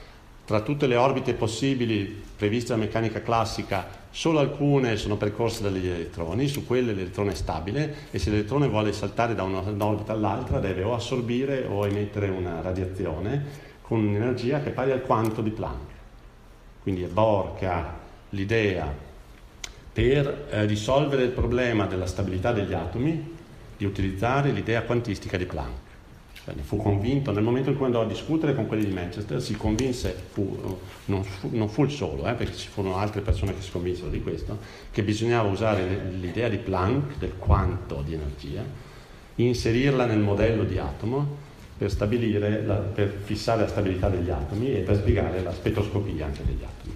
Quindi tutto nacque lì a Manchester intorno al 1911 e poi negli anni successivi. Um, quindi po- questa mi pare che la storia di, eh, e altro per il momento su questa storia non direi. Uh, sì, facciamo il take home message sulla storia di Rutherford. Uh, il, il, primo messaggio, sono su un paio che volevo dare sulla storia di Rutherford, riguarda le rappresentazioni mentali e la realtà, e il rapporto tra fisica e filosofia. Ora, le, quello che, su cui lavora Rutherford sono de, degli oggetti veramente un po' strani, diciamo, sono elettroni, atomi, prima idea di nuclei, eccetera. All'epoca vi ricordo che il dibattito scientifico-filosofico era ancora eh, diciamo, verteva ancora su grosse tematiche, sull'atomismo, la visione meccanicistica di Boltzmann se era valida o meno, c'era un filone che si chiamava quello degli energetici che dava priorità all'energia come fondante dell'universo, diciamo, l'energia nelle sue varie forme, c'era tutto un dibattito e fino a quell'epoca lì la filosofia aveva fatto da guida all'evoluzione della fisica stessa, eh? era la filosofia a dettare più o meno quali erano le cose giuste da studiare o quelle sbagliate da dire. Eh? Con l'avvento della radioattività, del, dei modelli atomici, eccetera, con gli esperimenti di Rutherford, con il modello di Bohr, tutto questo andava in crisi. Eh? Cioè c'erano delle nuove idee, delle nuove, dei nuovi enti, dei nuovi oggetti nelle teorie fisiche che non erano assolutamente previsti da, nessuna, da nessun pensiero filosofico e questo portava a un problema, a una crisi eh, cito un, un, episodio, a un certo punto a una, a una, cena in cui c'era Rutherford c'era un collega astronomo eh, a Cambridge. Eh, questo collega eh, suggeriva nella discussione che eh, si parlava di elettroni, che gli elettroni fossero solo rappresentazioni mentali, ma che in realtà non esistevano. Questa è un'attitudine tipica della filosofia dell'Ottocento, diciamo, di distinguere tra rappresentazione mentale, realtà, individuare diversi tipi di realtà, insomma, sono storie riguarda una filosofia su cui non entro, però se uno ha studiato filosofia dell'Ottocento sa cosa intendo, diciamo, se parlo di idealismo, di Kant, c'è tutto un, un ricorrere di eh, concetti che hanno a che fare su, con la realtà, come si deve intendere, co- cosa, se è soggettiva, se, eh, le rappresentazioni che l'uomo si fa della realtà. Per cui eh, le, le elettroni sono rappresentazioni mentali. Eh. E Rutherford sbottò, diciamo, come nel suo carattere, dicendo avete recato offesa alla donna che amo, non esistono, non esistono, e allora perché io riesco a vederli distintamente come vedo quel cucchiaio davanti a me? Eh? Qui diciamo è, è, è, un po' un germe di quello che poi sarà la filosofia di lavoro tipica dei fisici. I fisici vanno in laboratorio, accendono gli strumenti, osservano gli elettroni o quel che osservano, diciamo, le onde gravitazionali, cose così, e lo fanno con una certa metodologia, un certo spirito, che è quello di indagare la natura in un certo modo, ma non hanno una sovrastruttura epistemologica o di filosofia della scienza dietro che gli dica devi fare così, devi fare così. Insomma, una filosofia di lavoro. Eh? Intanto vado avanti, vedo quello che osservo eh? e Rutherford è, è, il tipico esempio di, di come questo, questa filosofia di lavoro si è creata nella, nella scienza del Novecento, mentre prima non c'era. Prima ci si interrogava sul, sul significato filosofico, metodologico di quello che si faceva. Nel Novecento ci si interroga meno, naturalmente è un problema interessante che anche i filosofi si pongono in maniera diversa nel Novecento, ma c'è stata una sorta di rottura in quel periodo. La seconda osservazione che voglio fare, seconda e ultima di questa storia, riguarda una formula che ho scritto qui, che è la formula di Balmer per lo spettro dell'atomo di idrogeno, no, non voglio entrare nei dettagli, diciamo. è una formula matematica in cui c'è un numero intero che va da 3, 4, 5 su in su, che se voi mettete dentro lì dentro, mettete 3 oppure 4 oppure 5, perché è lì dentro in quella formula lì, ottenete la lunghezza d'onda delle righe spettrali emesse o assorbite da un atomo di idrogeno se messo in condizioni di assorbire e emettere, il cosiddetto spettro righe, che è una cosa nota già nell'Ottocento. Allora, questa formula era scritta nel libro di testo, in uno dei libri di testo che Bohr usava per studiare durante gli studi universitari. Mm, lui studiava su un libro in cui c'era questa formula. Quindi la conosceva, l'aveva studiata. Ma quando andò poi a Cambridge, poi a Manchester a discutere con Rutherford sulla stabilità degli atomi di del modello, lui iniziò a lavorare sul modello di idrogeno cercando di risolvere il problema della stabilità del, degli atomi e introdusse i quanti per risolvere il problema della stabilità. Dopo alcuni mesi passati a Manchester tornò a Copenaghen e qualcuno gli fece notare che quella formula lì, che lui conosceva, e disse letteralmente appena vidi la formula di Balmer, tutto quanto mi risultò chiaro. Mm? Perché da quel momento capì che eh, rimaneggiando quella formula, le sue relazioni di quantizzazione delle orbite con la radiazione emessa assorbita spiegavano es- esattamente quella formula lì, senza bisogno di eh, ipotesi ad hoc. Cioè il suo modello prediceva quella formula che era nota agli spettroscopisti. Ma perché faccio questo inciso? Perché volevo mettere in luce la differenza tra vedere qualcosa e capire qualcosa, o eh, eh, avere un'idea di, di un, un certo tipo di conoscenza, eh, studio, cioè sul libro di testo c'è questa formula, e capirne il significato profondo. Cioè lui quella formula l'aveva vista, sapeva che c'era, ma solo nel momento in cui l'ha rivista alla luce del suo modello ha capito che c'era qualcosa di fondamentale dietro quella formula. È un po' come l'idea di osservare la natura come ha fatto l'uomo per migliaia d'anni, per centinaia di migliaia d'anni, la Luna, diciamo, guardate la Luna, ma la, la Luna da sola non vi dice granché sul, sulla gravitazione, diciamo. ci vuole il Newton per associare il moto della Luna alla gravitazione. Eh? Quindi quella è la differenza tra vedere la cosa e averne un significato, coglierne un significato profondo. Mm? Quindi questo è un esempio che viene fuori dal modello di Bohr. Ultima storia, Heisenberg.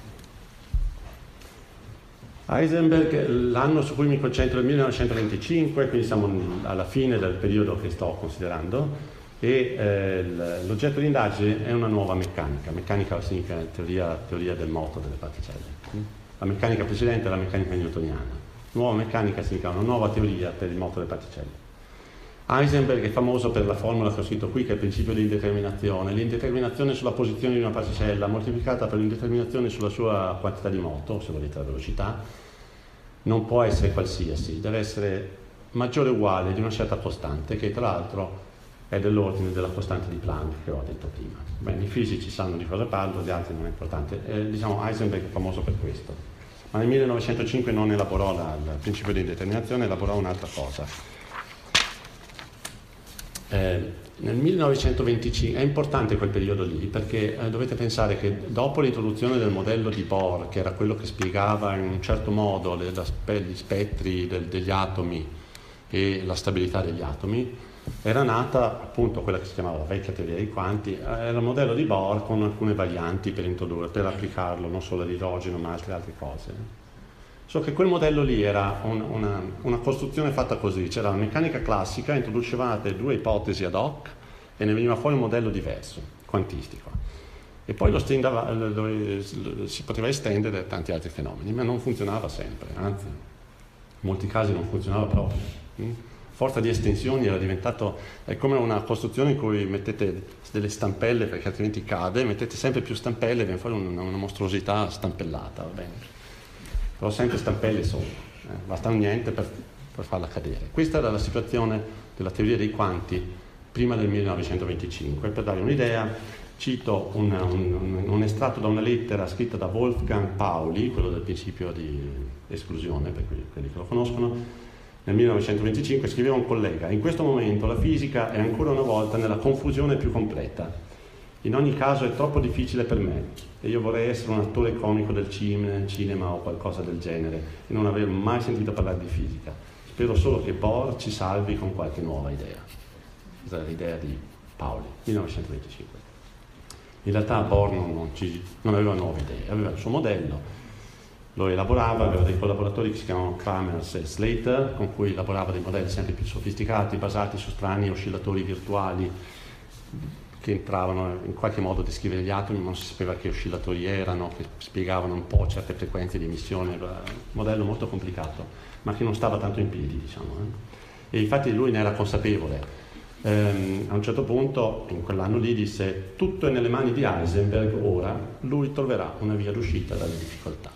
Ora Heisenberg nel 1925 aveva 24 anni, aveva appena finito il dottorato a Monaco, aveva fatto alcuni mesi a Gottinga, aveva incontrato Bohr a Gottinga perché Bohr era andato in visita a Gottinga, Gottinga era un posto importante in quell'epoca in Germania per la matematica e la fisica, a Gottinga c'era Born, Born che era un tedesco anche importante, per cui era entrato un po' in questo giro e da tutti era visto come il giovincello diciamo che con buon promettente. E Bohr lo invitò a Copenaghen a discutere e disse tutto nelle mani sue. Eh? Eh, Heisenberg si era formato a, a Monaco di Baviera e eh, aveva avuto una formazione importante diciamo, sul, sulla vecchia teoria dei quanti, sapeva, sapeva qual era il problema, ma non, non c'era nessuna idea su qual era, quale poteva essere la soluzione per venirne fuori. Conversando con Bohr si fece l'idea che in qualche modo bisognasse rinunciare completamente alla visione classica e quindi non tanto porsi il problema di cosa, diciamo, di come si muovono gli elettroni nell'atomo, eh, quali orbite, eccetera, ma come legare le quantità osservate degli atomi per costruirne un modello. Eh? Quindi lui si, si, fissò sull'idea che di osservabili degli atomi, di fatto, c'erano solo le frequenze di emissione e di assorbimento, c'erano solo delle frequenze Frequenze significa che ci sono delle onde che vengono assorbite o emesse dagli atomi. Queste onde sono dei fenomeni periodici, hanno certe frequenze, eh? sono le funzioni periodiche. Lui ci, ci pose il problema, non è che per caso riesco a esprimere tutte le grandezze fisiche rilevanti al problema in termini di queste funzioni periodiche, di queste periodicità, di queste frequenze. No? Quello che mi viene in mente erano le serie di Fourier, che i matematici conoscevano. Eh? Le serie di Fourier, per chi lo sa, diciamo, sono de- delle modalità, delle somme di funzioni periodiche con cui si possono costruire funzioni generiche. Va bene? E lui si pone il problema, non è che per caso riesco a dare un, una predizione per la posizione dell'elettrone usando serie di Fourier che coinvolgono le frequenze di emissione e assorbimento. Non è che posso costruire o la, o la, velocità dell'elettrone, allo stesso modo, o la quantità di moto. Non è che posso scrivere l'energia dell'atomo usando somme di queste onde qui. Chiaramente questo significa avere una serie di, di onde, eh, ciascuna con la sua ampiezza, queste ampiezze sono tanti numeri e dovete scrivere delle grandezze fisiche non più usando singoli numeri e moltiplicati, ma serie di numeri. Quindi dovete moltiplicare serie di numeri, una serie lunga con un'altra serie lunga e facendo questi prodotti cercare di capire quali sono i prodotti rilevanti che devo prendere in conto, quali non rilevanti, eccetera, eccetera. E lui si mise a fare questi conti, 1925, a Göttingen. A un certo punto gli venne un, eh, soffriva raffreddore da fieno, aveva l'allergia al polline, torniamo ai polline. E per cui eh, non riusciva più ad andare avanti, il suo medico disse vai a Helgoland, Helgoland è, un'isoletta, eh, quella lì, quella foto lì, è un'isoletta nel mare del nord, eh, del, insomma, sopra la Germania, a fianco della Danimarca, tra la Danimarca e l'Olanda. Un posto dove non c'è nessun albero, mm? c'è solo un po' di erba. I pollini, il posto con minor pollini possibili di tutta Germania, andavano lì a curarsi quelli con.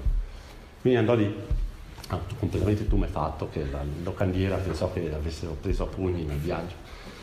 E, e, riposò lì per alcune settimane, qui andava in giro a passeggiare, leggeva Goethe, intanto andava avanti con i suoi calcoli. Eh? Esplorò questa idea delle serie, dei numeri, dei strani prodotti tra serie di numeri, e alla fine riuscì una sera, una notte, a calcolare le energie del, degli atomi con, con, questa metodologia qui e gli vennero fuori i livelli dell'atomo di idrogeno, ad esempio, così, senza fare le ipotesi ad hoc che Bohr aveva fatto a suo tempo per stabilire quali erano le orbite stazionarie. Gli veniva fuori gratis, cioè con calcoli pesantissimi, ma gli venivano fuori a partire da, da un'idea che era più fondamentale, eh? a partire dalle sole frequenze che aveva in mente lui, senza invocare assolutamente orbite di elettroni, modello di Kepler o cose del genere. Eh? E lui dice, disse poi, erano circa le tre di notte quando i risultati finali del calcolo stavano davanti a me. All'inizio ne fui profondamente scosso, ero così eccitato che non avrei potuto mettermi a dormire. Così uscii di casa e attesi l'alba in cima a una roccia. Eh? Quindi andò sulla punta dell'isola, lì, tra l'altro pare che rischiò di farsi anche male perché di notte salendo sulla roccia e, e stette lì a rilassarsi un po'.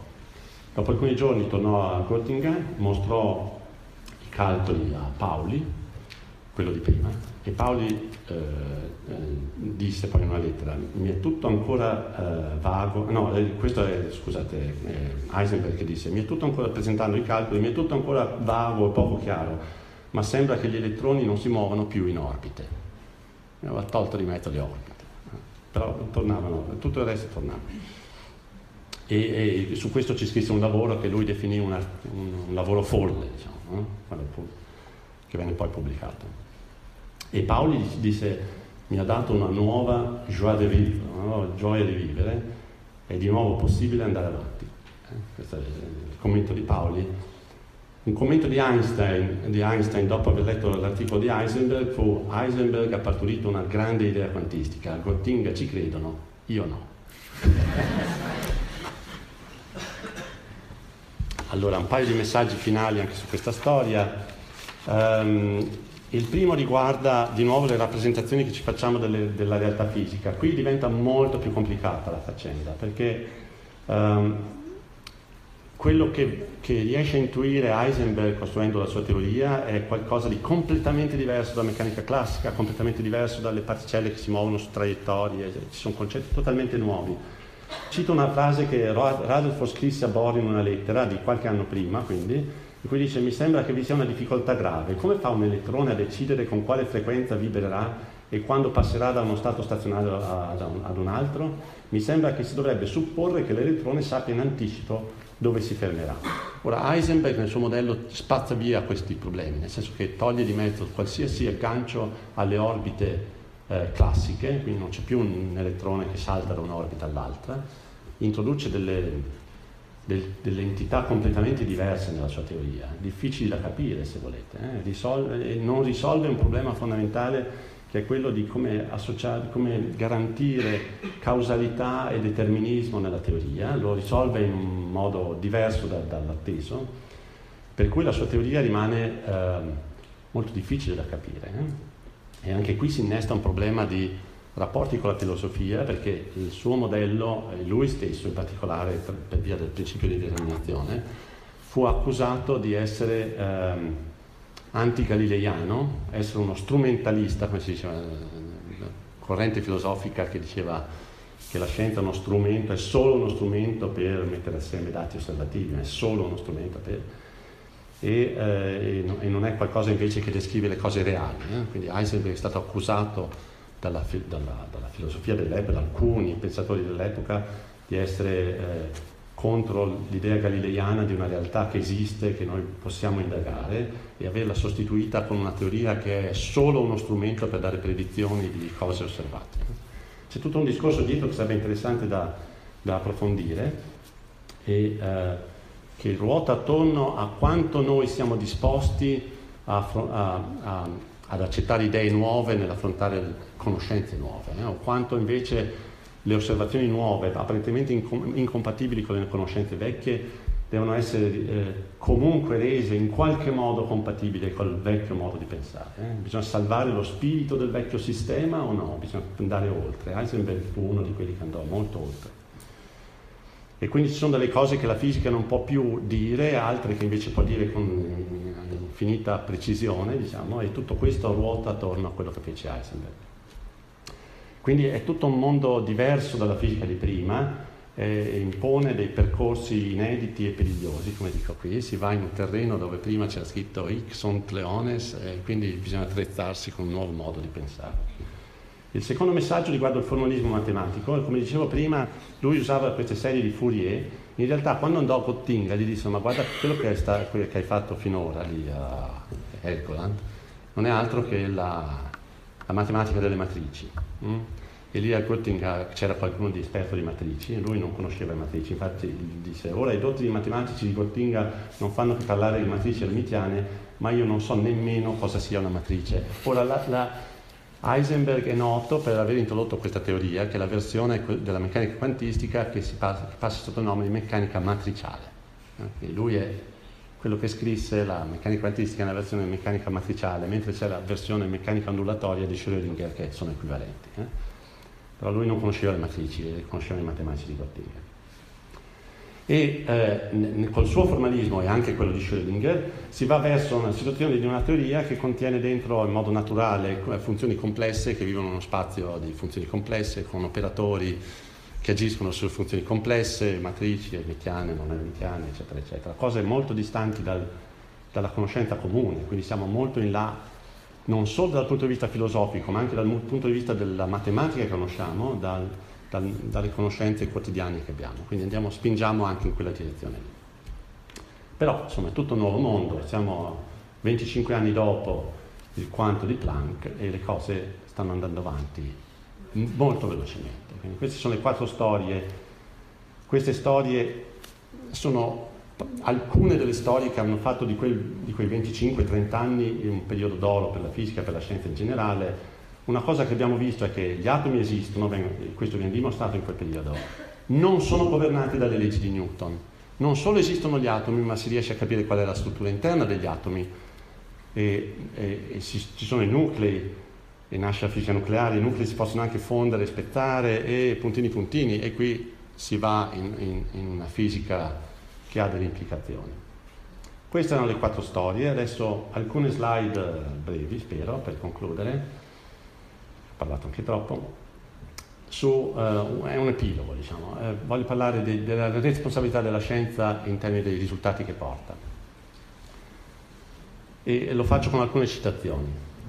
La prima è di um, un fisico, questo Edward Neville da Costa Andrade, un fisico inglese, che racconta un po' gli anni in cui lavorava a Manchester con il gruppo di Rutherford.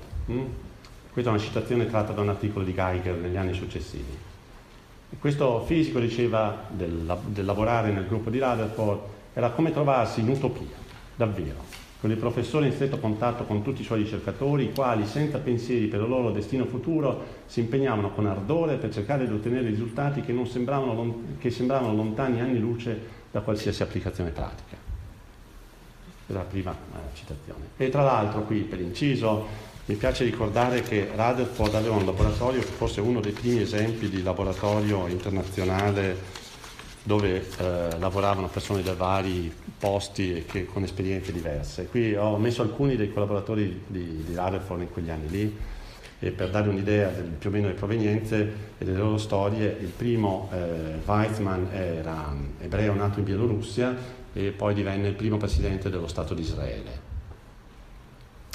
Hans Geiger, quello di Tubi Geiger, era un tedesco e lui dopo aver lavorato con uh, Rutherford tornò in Germania nel 1912 e morì nel 1945, quindi passò tutti, tutte e due le prime, le prime seconda guerra mondiale, tutto il periodo del nazismo in Germania. Poi lo cito di nuovo. Otto Hahn era un chimico tedesco e quando scoppiò la prima guerra mondiale si arruolò, eh, dovette arruolarsi nell'esercito tedesco e siccome era chimico lo misero a lavorare sulle armi chimiche che poi vennero usate sui fronti di battaglia, non solo dai tedeschi peraltro, vennero usate anche dagli inglesi e dagli altri e dopo la guerra diventò diciamo, pacifista, nel senso che si oppose a certe cose del nazismo, era contro le leggi razziali, ma siccome era una persona eminente non lo colpirono più di tanto e ehm, si rifiutò di lavorare poi nel programma per le armi nucleari dei nazisti e dopo la seconda guerra mondiale diventò una delle figure preeminenti nel, nella nascita della democrazia nella Repubblica, eh, nella Germania dell'Ovest. Mosley era un fisico inglese, si arruolò nel 1915 allo scoppio della guerra, morì praticamente subito nella spedizione inglese a Gallipoli, che è la, la penisola sotto Istanbul, dove gli inglesi volevano sconfiggere la Turchia, invece furono sconfitti eh, in quella particolare battaglia. Lui morì lì, malgrado Rutherford fosse impegnato fino all'estremo per, eh, impedire, per convincere i militari a non arruolarlo perché era uno dei giovani più brillanti che sarebbe stato più utile alla patria tenerlo in laboratorio.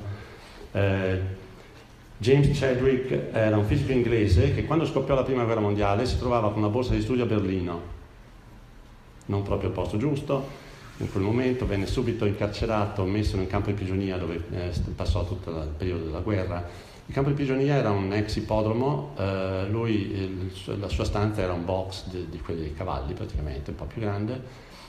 Geiger li portava ogni tanto sotto banco della strumentazione scientifica mm, che aveva a disposizione. Um, Chadwick usava del dentifricio, una marca di dentifricio che conteneva tracce di torio e faceva esperimenti sulla radioattività durante la prigionia.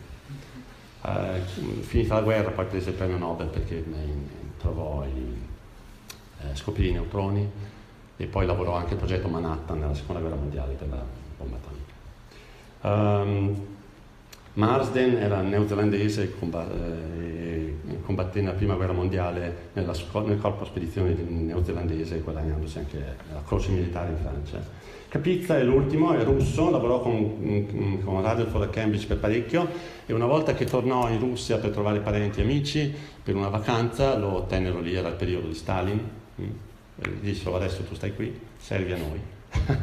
per cui Rutherford riuscì in qualche modo a trasferirgli tutto il laboratorio che Capizza aveva fatto a Cambridge, venne trasferito a Mosca e Capizza diventò uno dei fisici più importanti della Russia e dell'Europa.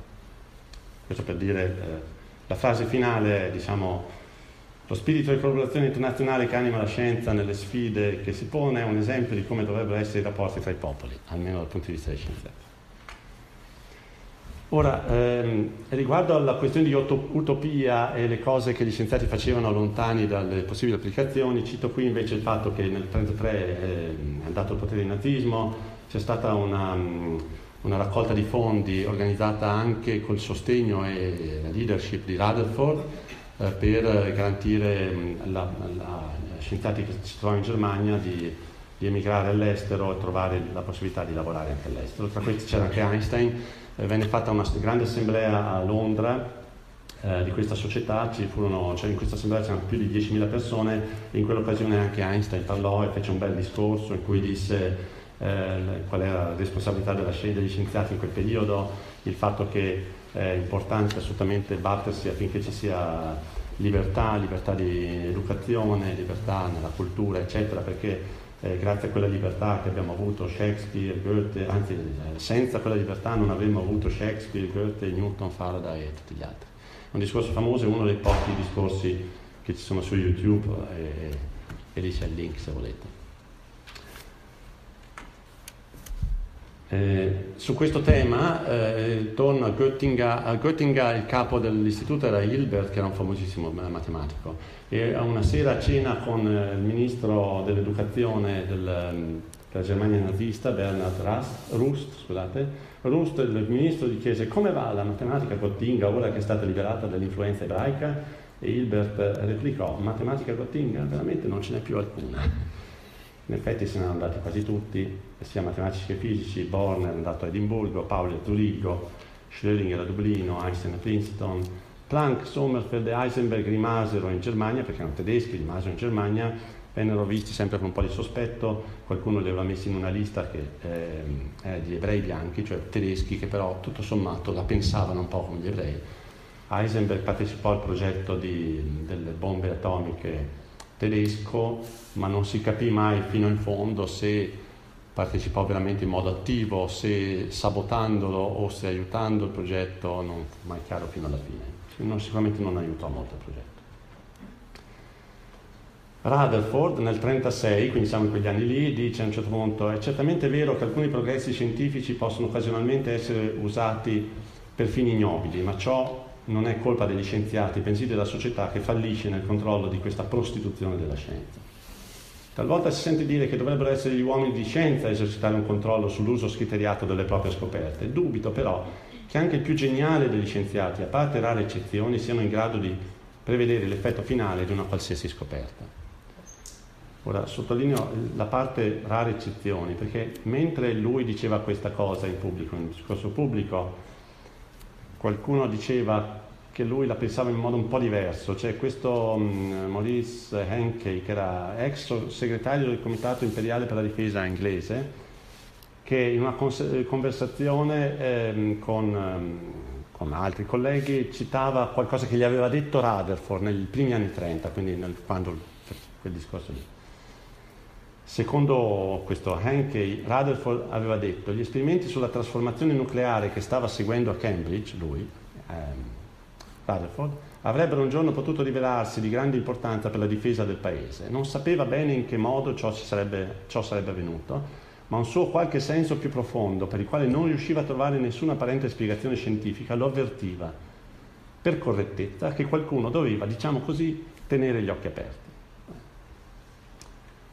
Questo è quello che portò in realtà tutta quella vicenda, il precipitarsi degli eventi, la seconda guerra mondiale, il programma nucleare della Germania nazista eh, che esisteva come programma, anche se è un po' arretrato, eh, lanciò il programma nucleare da parte degli inglesi e degli americani e, e, e che portò poi allo scoppio della bomba atomica. Heisenberg dopo la guerra di, parlò molto spesso di queste cose, una cosa che disse, quando si parla oggi di fisica moderna, il primo pensiero che sorge è quello, che, è quello delle armi atomiche. Ognuno afferra subito l'influenza che hanno queste armi sulla struttura politica del mondo attuale ed è disposto ad ammettere che mai prima d'ora l'influenza della fisica è stata così grande come appare oggi. Un'altra affermazione è qualsiasi onesta dichiarazione a favore della pace deve essere un'enumerazione dei sacrifici che si è disposto a fare per la sua preservazione, ma di regola gli scienziati non hanno alcuna autorità per fare dichiarazioni del genere nello stesso tempo lo scienziato può fare del suo meglio per promuovere la cooperazione internazionale nel suo campo. Bohr dice nella storia della scienza l'esplorazione del mondo dell'atomo compiuta in questo secolo non ha forse paralleli, né per quanto riguarda il progresso della conoscenza né nel dominio sulla natura acquistato dall'uomo. Ad ogni ampliamento della conoscenza e della capacità corrispondono però maggiori responsabilità. E infine, sempre Bohr, non è possibile tracciare una netta separazione tra filosofia naturale e cultura umana. Le scienze fisiche sono in realtà parte integrante della nostra civiltà, non solo perché la nostra eh, sempre crescente padronanza delle forze naturali ha radicalmente modificato le condizioni materiali di vita, ma anche perché lo studio di queste scienze ha notevolmente contribuito a chiarire i fondamenti della nostra stessa esistenza. E qui ho messo tre immagini simboliche, diciamo, il, i grandi esperimenti che vogliono mettere, dare eh, diciamo, luce all'evoluzione dell'universo, fin al, al remoto Big Bang, la scoperta del DNA con tutte le implicazioni sullo sviluppo della, della, biologia, della medicina, eccetera, la nostra visione attuale della Terra come pallino blu nel cielo, che adesso abbiamo di più perché siamo andati anche lontani dalla Terra a poter fotografare la Terra in quel modo, siamo lì, è cambiata completamente la nostra visione del, di cos'è la Terra, cosa siamo noi sulla Terra, eh, e questo grazie ai progressi della scienza, che hanno avuto nel, primi, nel primo quarto del Novecento un, un, uno spettacolare progresso e di cui ho cercato di raccontarvi alcune storie e con questo finisco.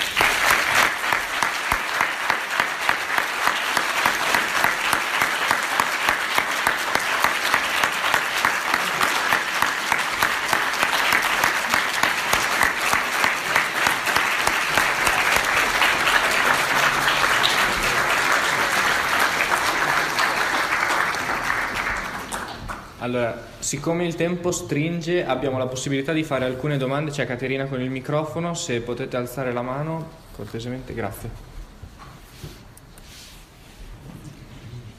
Allora, io volevo fare una eh, domanda eh, che nasce eh, dalla constatazione di una cosa che ho visto prima. Parlando di quell'astronomo che diceva con sicurezza che gli atomi non esistono, mi sono chiesto quanta superbia poteva essere in quell'uomo. E la domanda è se adesso rispetto a quegli anni lì gli scienziati sono ancora così superbi oppure se, se non lo sono, perché io mi ricordo vagamente un detto di Einstein che diceva ricordatevi, diceva ai suoi collaboratori probabilmente, ricordatevi voi in mezzo ai vostri algoritmi e via una serie di cose insomma, eh, che eh, sostanzialmente diceva siate un po' umili, ecco, perché come quelle persone lì intelligenti, sono persone intelligenti, come facevano, come avevano la, la, la superbia di dire con esattezza una cosa che non potevano dimostrare. Dunque, eh, vorrei alleggerire la questione, nel senso che eh, Tanto la superbia la, la associerei eh, a singole persone, non a categorie. Poi voglio difendere anche questo astronomo, perché dipende dal contesto in cui uno si trova. Se il contesto è quello di privilegiare un certo modo di leggere la realtà, e quindi quando si partecipa alle discussioni accademiche o nei circoli tra colleghi domina un certo modo di intuire la realtà, di classificarla, eccetera, è naturale che in quel contesto un'affermazione del genere fosse la più naturale, a quell'epoca era la più naturale, non era un atto di superbia, veniva da un mondo di idee che si era evoluto fino a quel momento lì, in cui la filosofia aveva un ruolo molto importante a dettare le idee principali, diciamo, c'erano dei dibattiti sull'esistenza del, delle particelle. A tutt'oggi diciamo, abbiamo a che fare nella fisica con cose molto esotiche, il bosone di Higgs di cui abbiamo sentito parlare, cose anche più esotiche di quelle, i buchi neri, cosa sono i buchi neri, all'interno cosa c'è i buchi neri, quindi cose molto esotiche. Io credo che l'atteggiamento comune degli scienziati sia quello dell'umiltà in sé, intesa come vediamo come funziona questo modello, vediamo gli esperimenti che abbiamo a disposizione, le osservazioni, mettiamoli assieme, facciamone un dibattito scientifico, scientifico, ci confrontiamo tra di noi,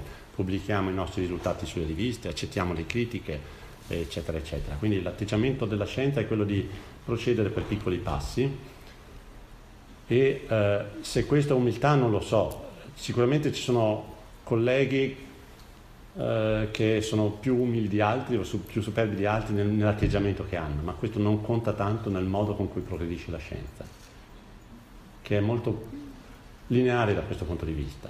Se la natura ci dà ragione, ci dà ragione, se ci dà torto, ci dà torto. È la natura che detta poi alla fine chi ha ragione. Sulla, sulla, filosofia lì si apre un mondo di discussioni su cui non, non voglio entrare.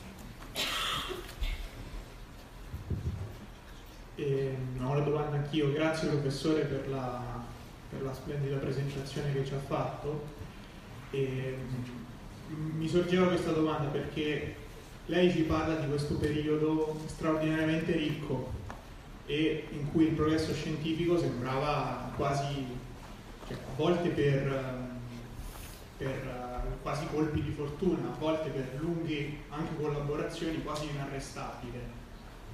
Per cui mi viene da, da chiedere questa cosa, cioè c'è questo progresso scientifico che ci ha avuto uno sviluppo quasi esponenziale in questo periodo, almeno in quest'ambito, eh, è assicurato oppure ci possono essere dei periodi di crisi e se, se ci possono essere a che sono dovuti, cioè quali sono le, i fattori che secondo lei hanno determinato una particolare mh, fertilità in questo periodo e quali invece possono invece causare Sì. una crisi. Allora, dal punto di vista del, del fatto che quegli anni sono stati importanti per, sono stati importanti per la fisica, perché ha dato una connotazione diversa alla fisica, che poi è quella che conosciamo oggi, diciamo. La fisica però ha molte cose da dire anche adesso, dire, se, se dovessi dire ma quello era un periodo d'oro questo invece è un periodo di, di- di latta, no, eh, diciamo, questo è un periodo d'oro anche adesso, diciamo, perché si aprono delle frontiere in certi settori che sono altrettanto avvincenti. E io non amo tanto, anzi non amo per nulla, la visione eh, di, di Kuhn, diciamo per quelli che lo conoscono, della filosofia della, della storia della scienza, che distingue i periodi normali da- dalle rivoluzioni scientifiche. eh. In cui i periodi normali ci sono gli scienziati che nascondono le anomalie nel cassetto perché preferiscono fare le cose normali. Assolutamente eh, trovo che non sia condivisibile come visione vista da, un- da uno che ci lavora nella fisica. Periodi normali non esistono, c'è sempre qualcosa di nuovo. Ah, oggi ci confrontiamo col problema aperto della materia oscura, dell'energia oscura, che- di cui sappiamo già alcune cose, ma altre assolutamente non le sappiamo. Quindi è tutto un mondo da scoprire, ci saranno altri passi avanti giganteschi.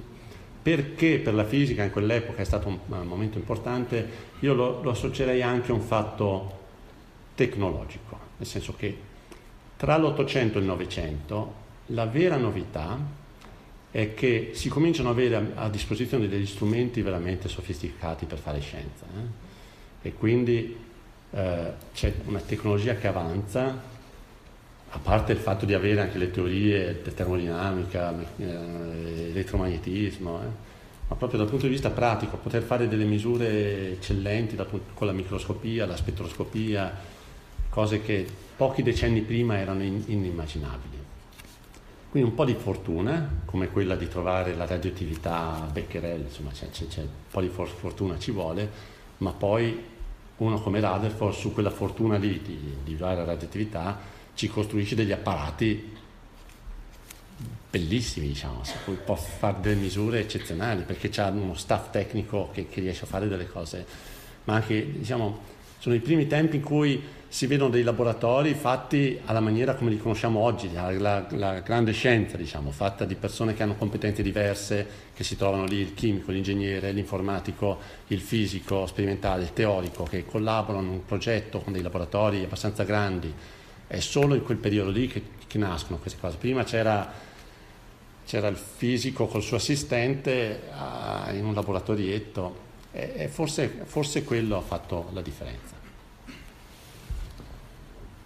Buonasera. Um, eh, buonasera. Mi piacevano molto le ultime immagini che lei ha messo nella presentazione.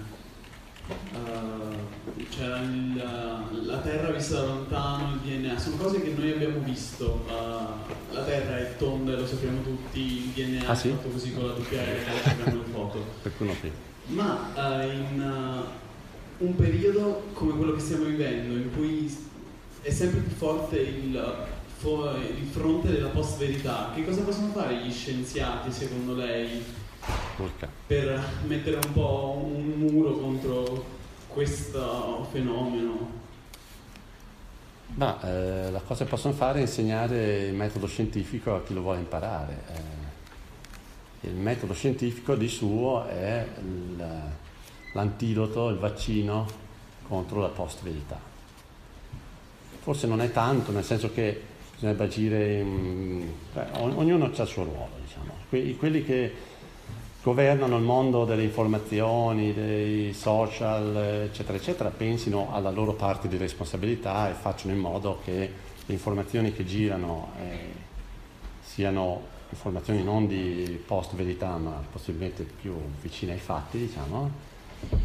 Gli scienziati devono continuare a fare il loro mestiere, mostrare che il loro mestiere produce dei risultati in termini di conoscenza e mostrare quale metodo utilizzano per lavorare. Che caso possiamo fare? Insegnare alla gente, ai ragazzi o dalle scuole a, voi, diciamo, e propagare questa idea che ehm, c'è un modo intelligente di utilizzare i fatti per fare conoscenza e ci sono modi poco intelligenti per produrre non fatti, eh, questo, dobbiamo insegnare, basta, dal nostro punto di vista. Stando attenti, ovviamente, che anche, che, che anche la scienza sia sana, perché anche nell'ambito scientifico a volte si insinuano delle modalità, del, dei modi di, di, muoversi che non sono strettamente corretti, diciamo, nel, nell'editoria scientifica, nel, nel, modo con cui ci si viene poi valutati, si fanno le carriere, a volte ci sono dei meccanismi che hanno poco a che vedere con la scienza. Quindi noi dobbiamo avere un duplice compito, una vigilanza sul fatto che la comunità scientifica sia sana e mostrare come la scienza lavora per connettere fatti a opinioni su cui poi basare decisioni. Ringraziamo il professor Dalfovo ancora una volta per questa lezione.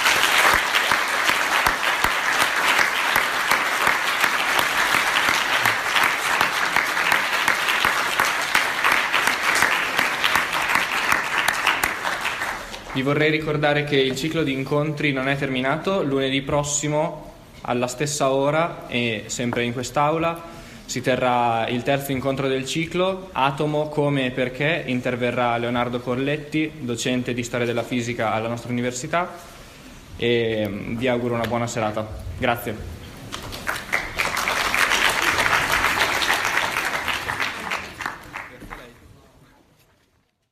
Avete ascoltato Fantascientificast, podcast di fantascienza e cronache della galassia. Da un'idea di Paolo Bianchi e Omar Serafini, con il contributo fondamentale e decisivo del Silon Prof. Massimo De Santo. www.fantascientificast.it Email redazione chiocciolafantascientificast.it Tutte le puntate sono disponibili sul nostro sito, su Apple iTunes e su Podbean all'indirizzo podcast.fantascientificast.it Potete seguirci ed interagire su Facebook alla pagina Fantascientificast e su Twitter sul profilo Chiocciola Fantascicast. Se volete potete lasciarci una valutazione a 5 stelle su Apple iTunes ed offrirci una birra romulana o un gotto esplosivo pangalattico tramite una donazione PayPal utilizzando l'apposito bottone sul nostro sito. L'equipaggio di Fantascientificast vi augura lunga vita e prosperità e vi dà appuntamento alla prossima puntata. Io ne ho viste cose che voi umani non potreste immaginarvi. Navi da combattimento in fiamme al largo dei bastioni di Orione. E ho visto i raggi B balenare nel buio vicino alle porte di Tannhäuser. E tutti quei momenti andranno perduti nel tempo, come lacrime nella pioggia. È tempo di morire.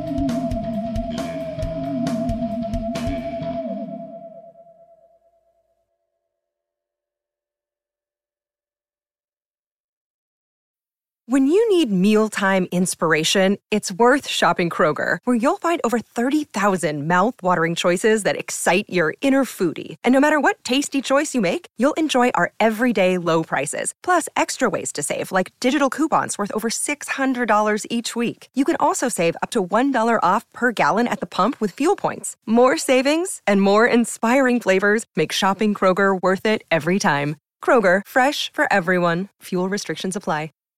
Save big on brunch for mom, all in the Kroger app. Get 16 ounce packs of flavorful Angus 90% lean ground sirloin for $4.99 each with a digital coupon. Then buy two get two free on 12 packs of delicious Coca Cola, Pepsi, or 7UP, all with your card. Shop these deals at your local Kroger today or tap the screen now to download the Kroger app to save big today. Kroger, fresh for everyone. Prices and product availability subject to change. Restrictions apply. See site for details.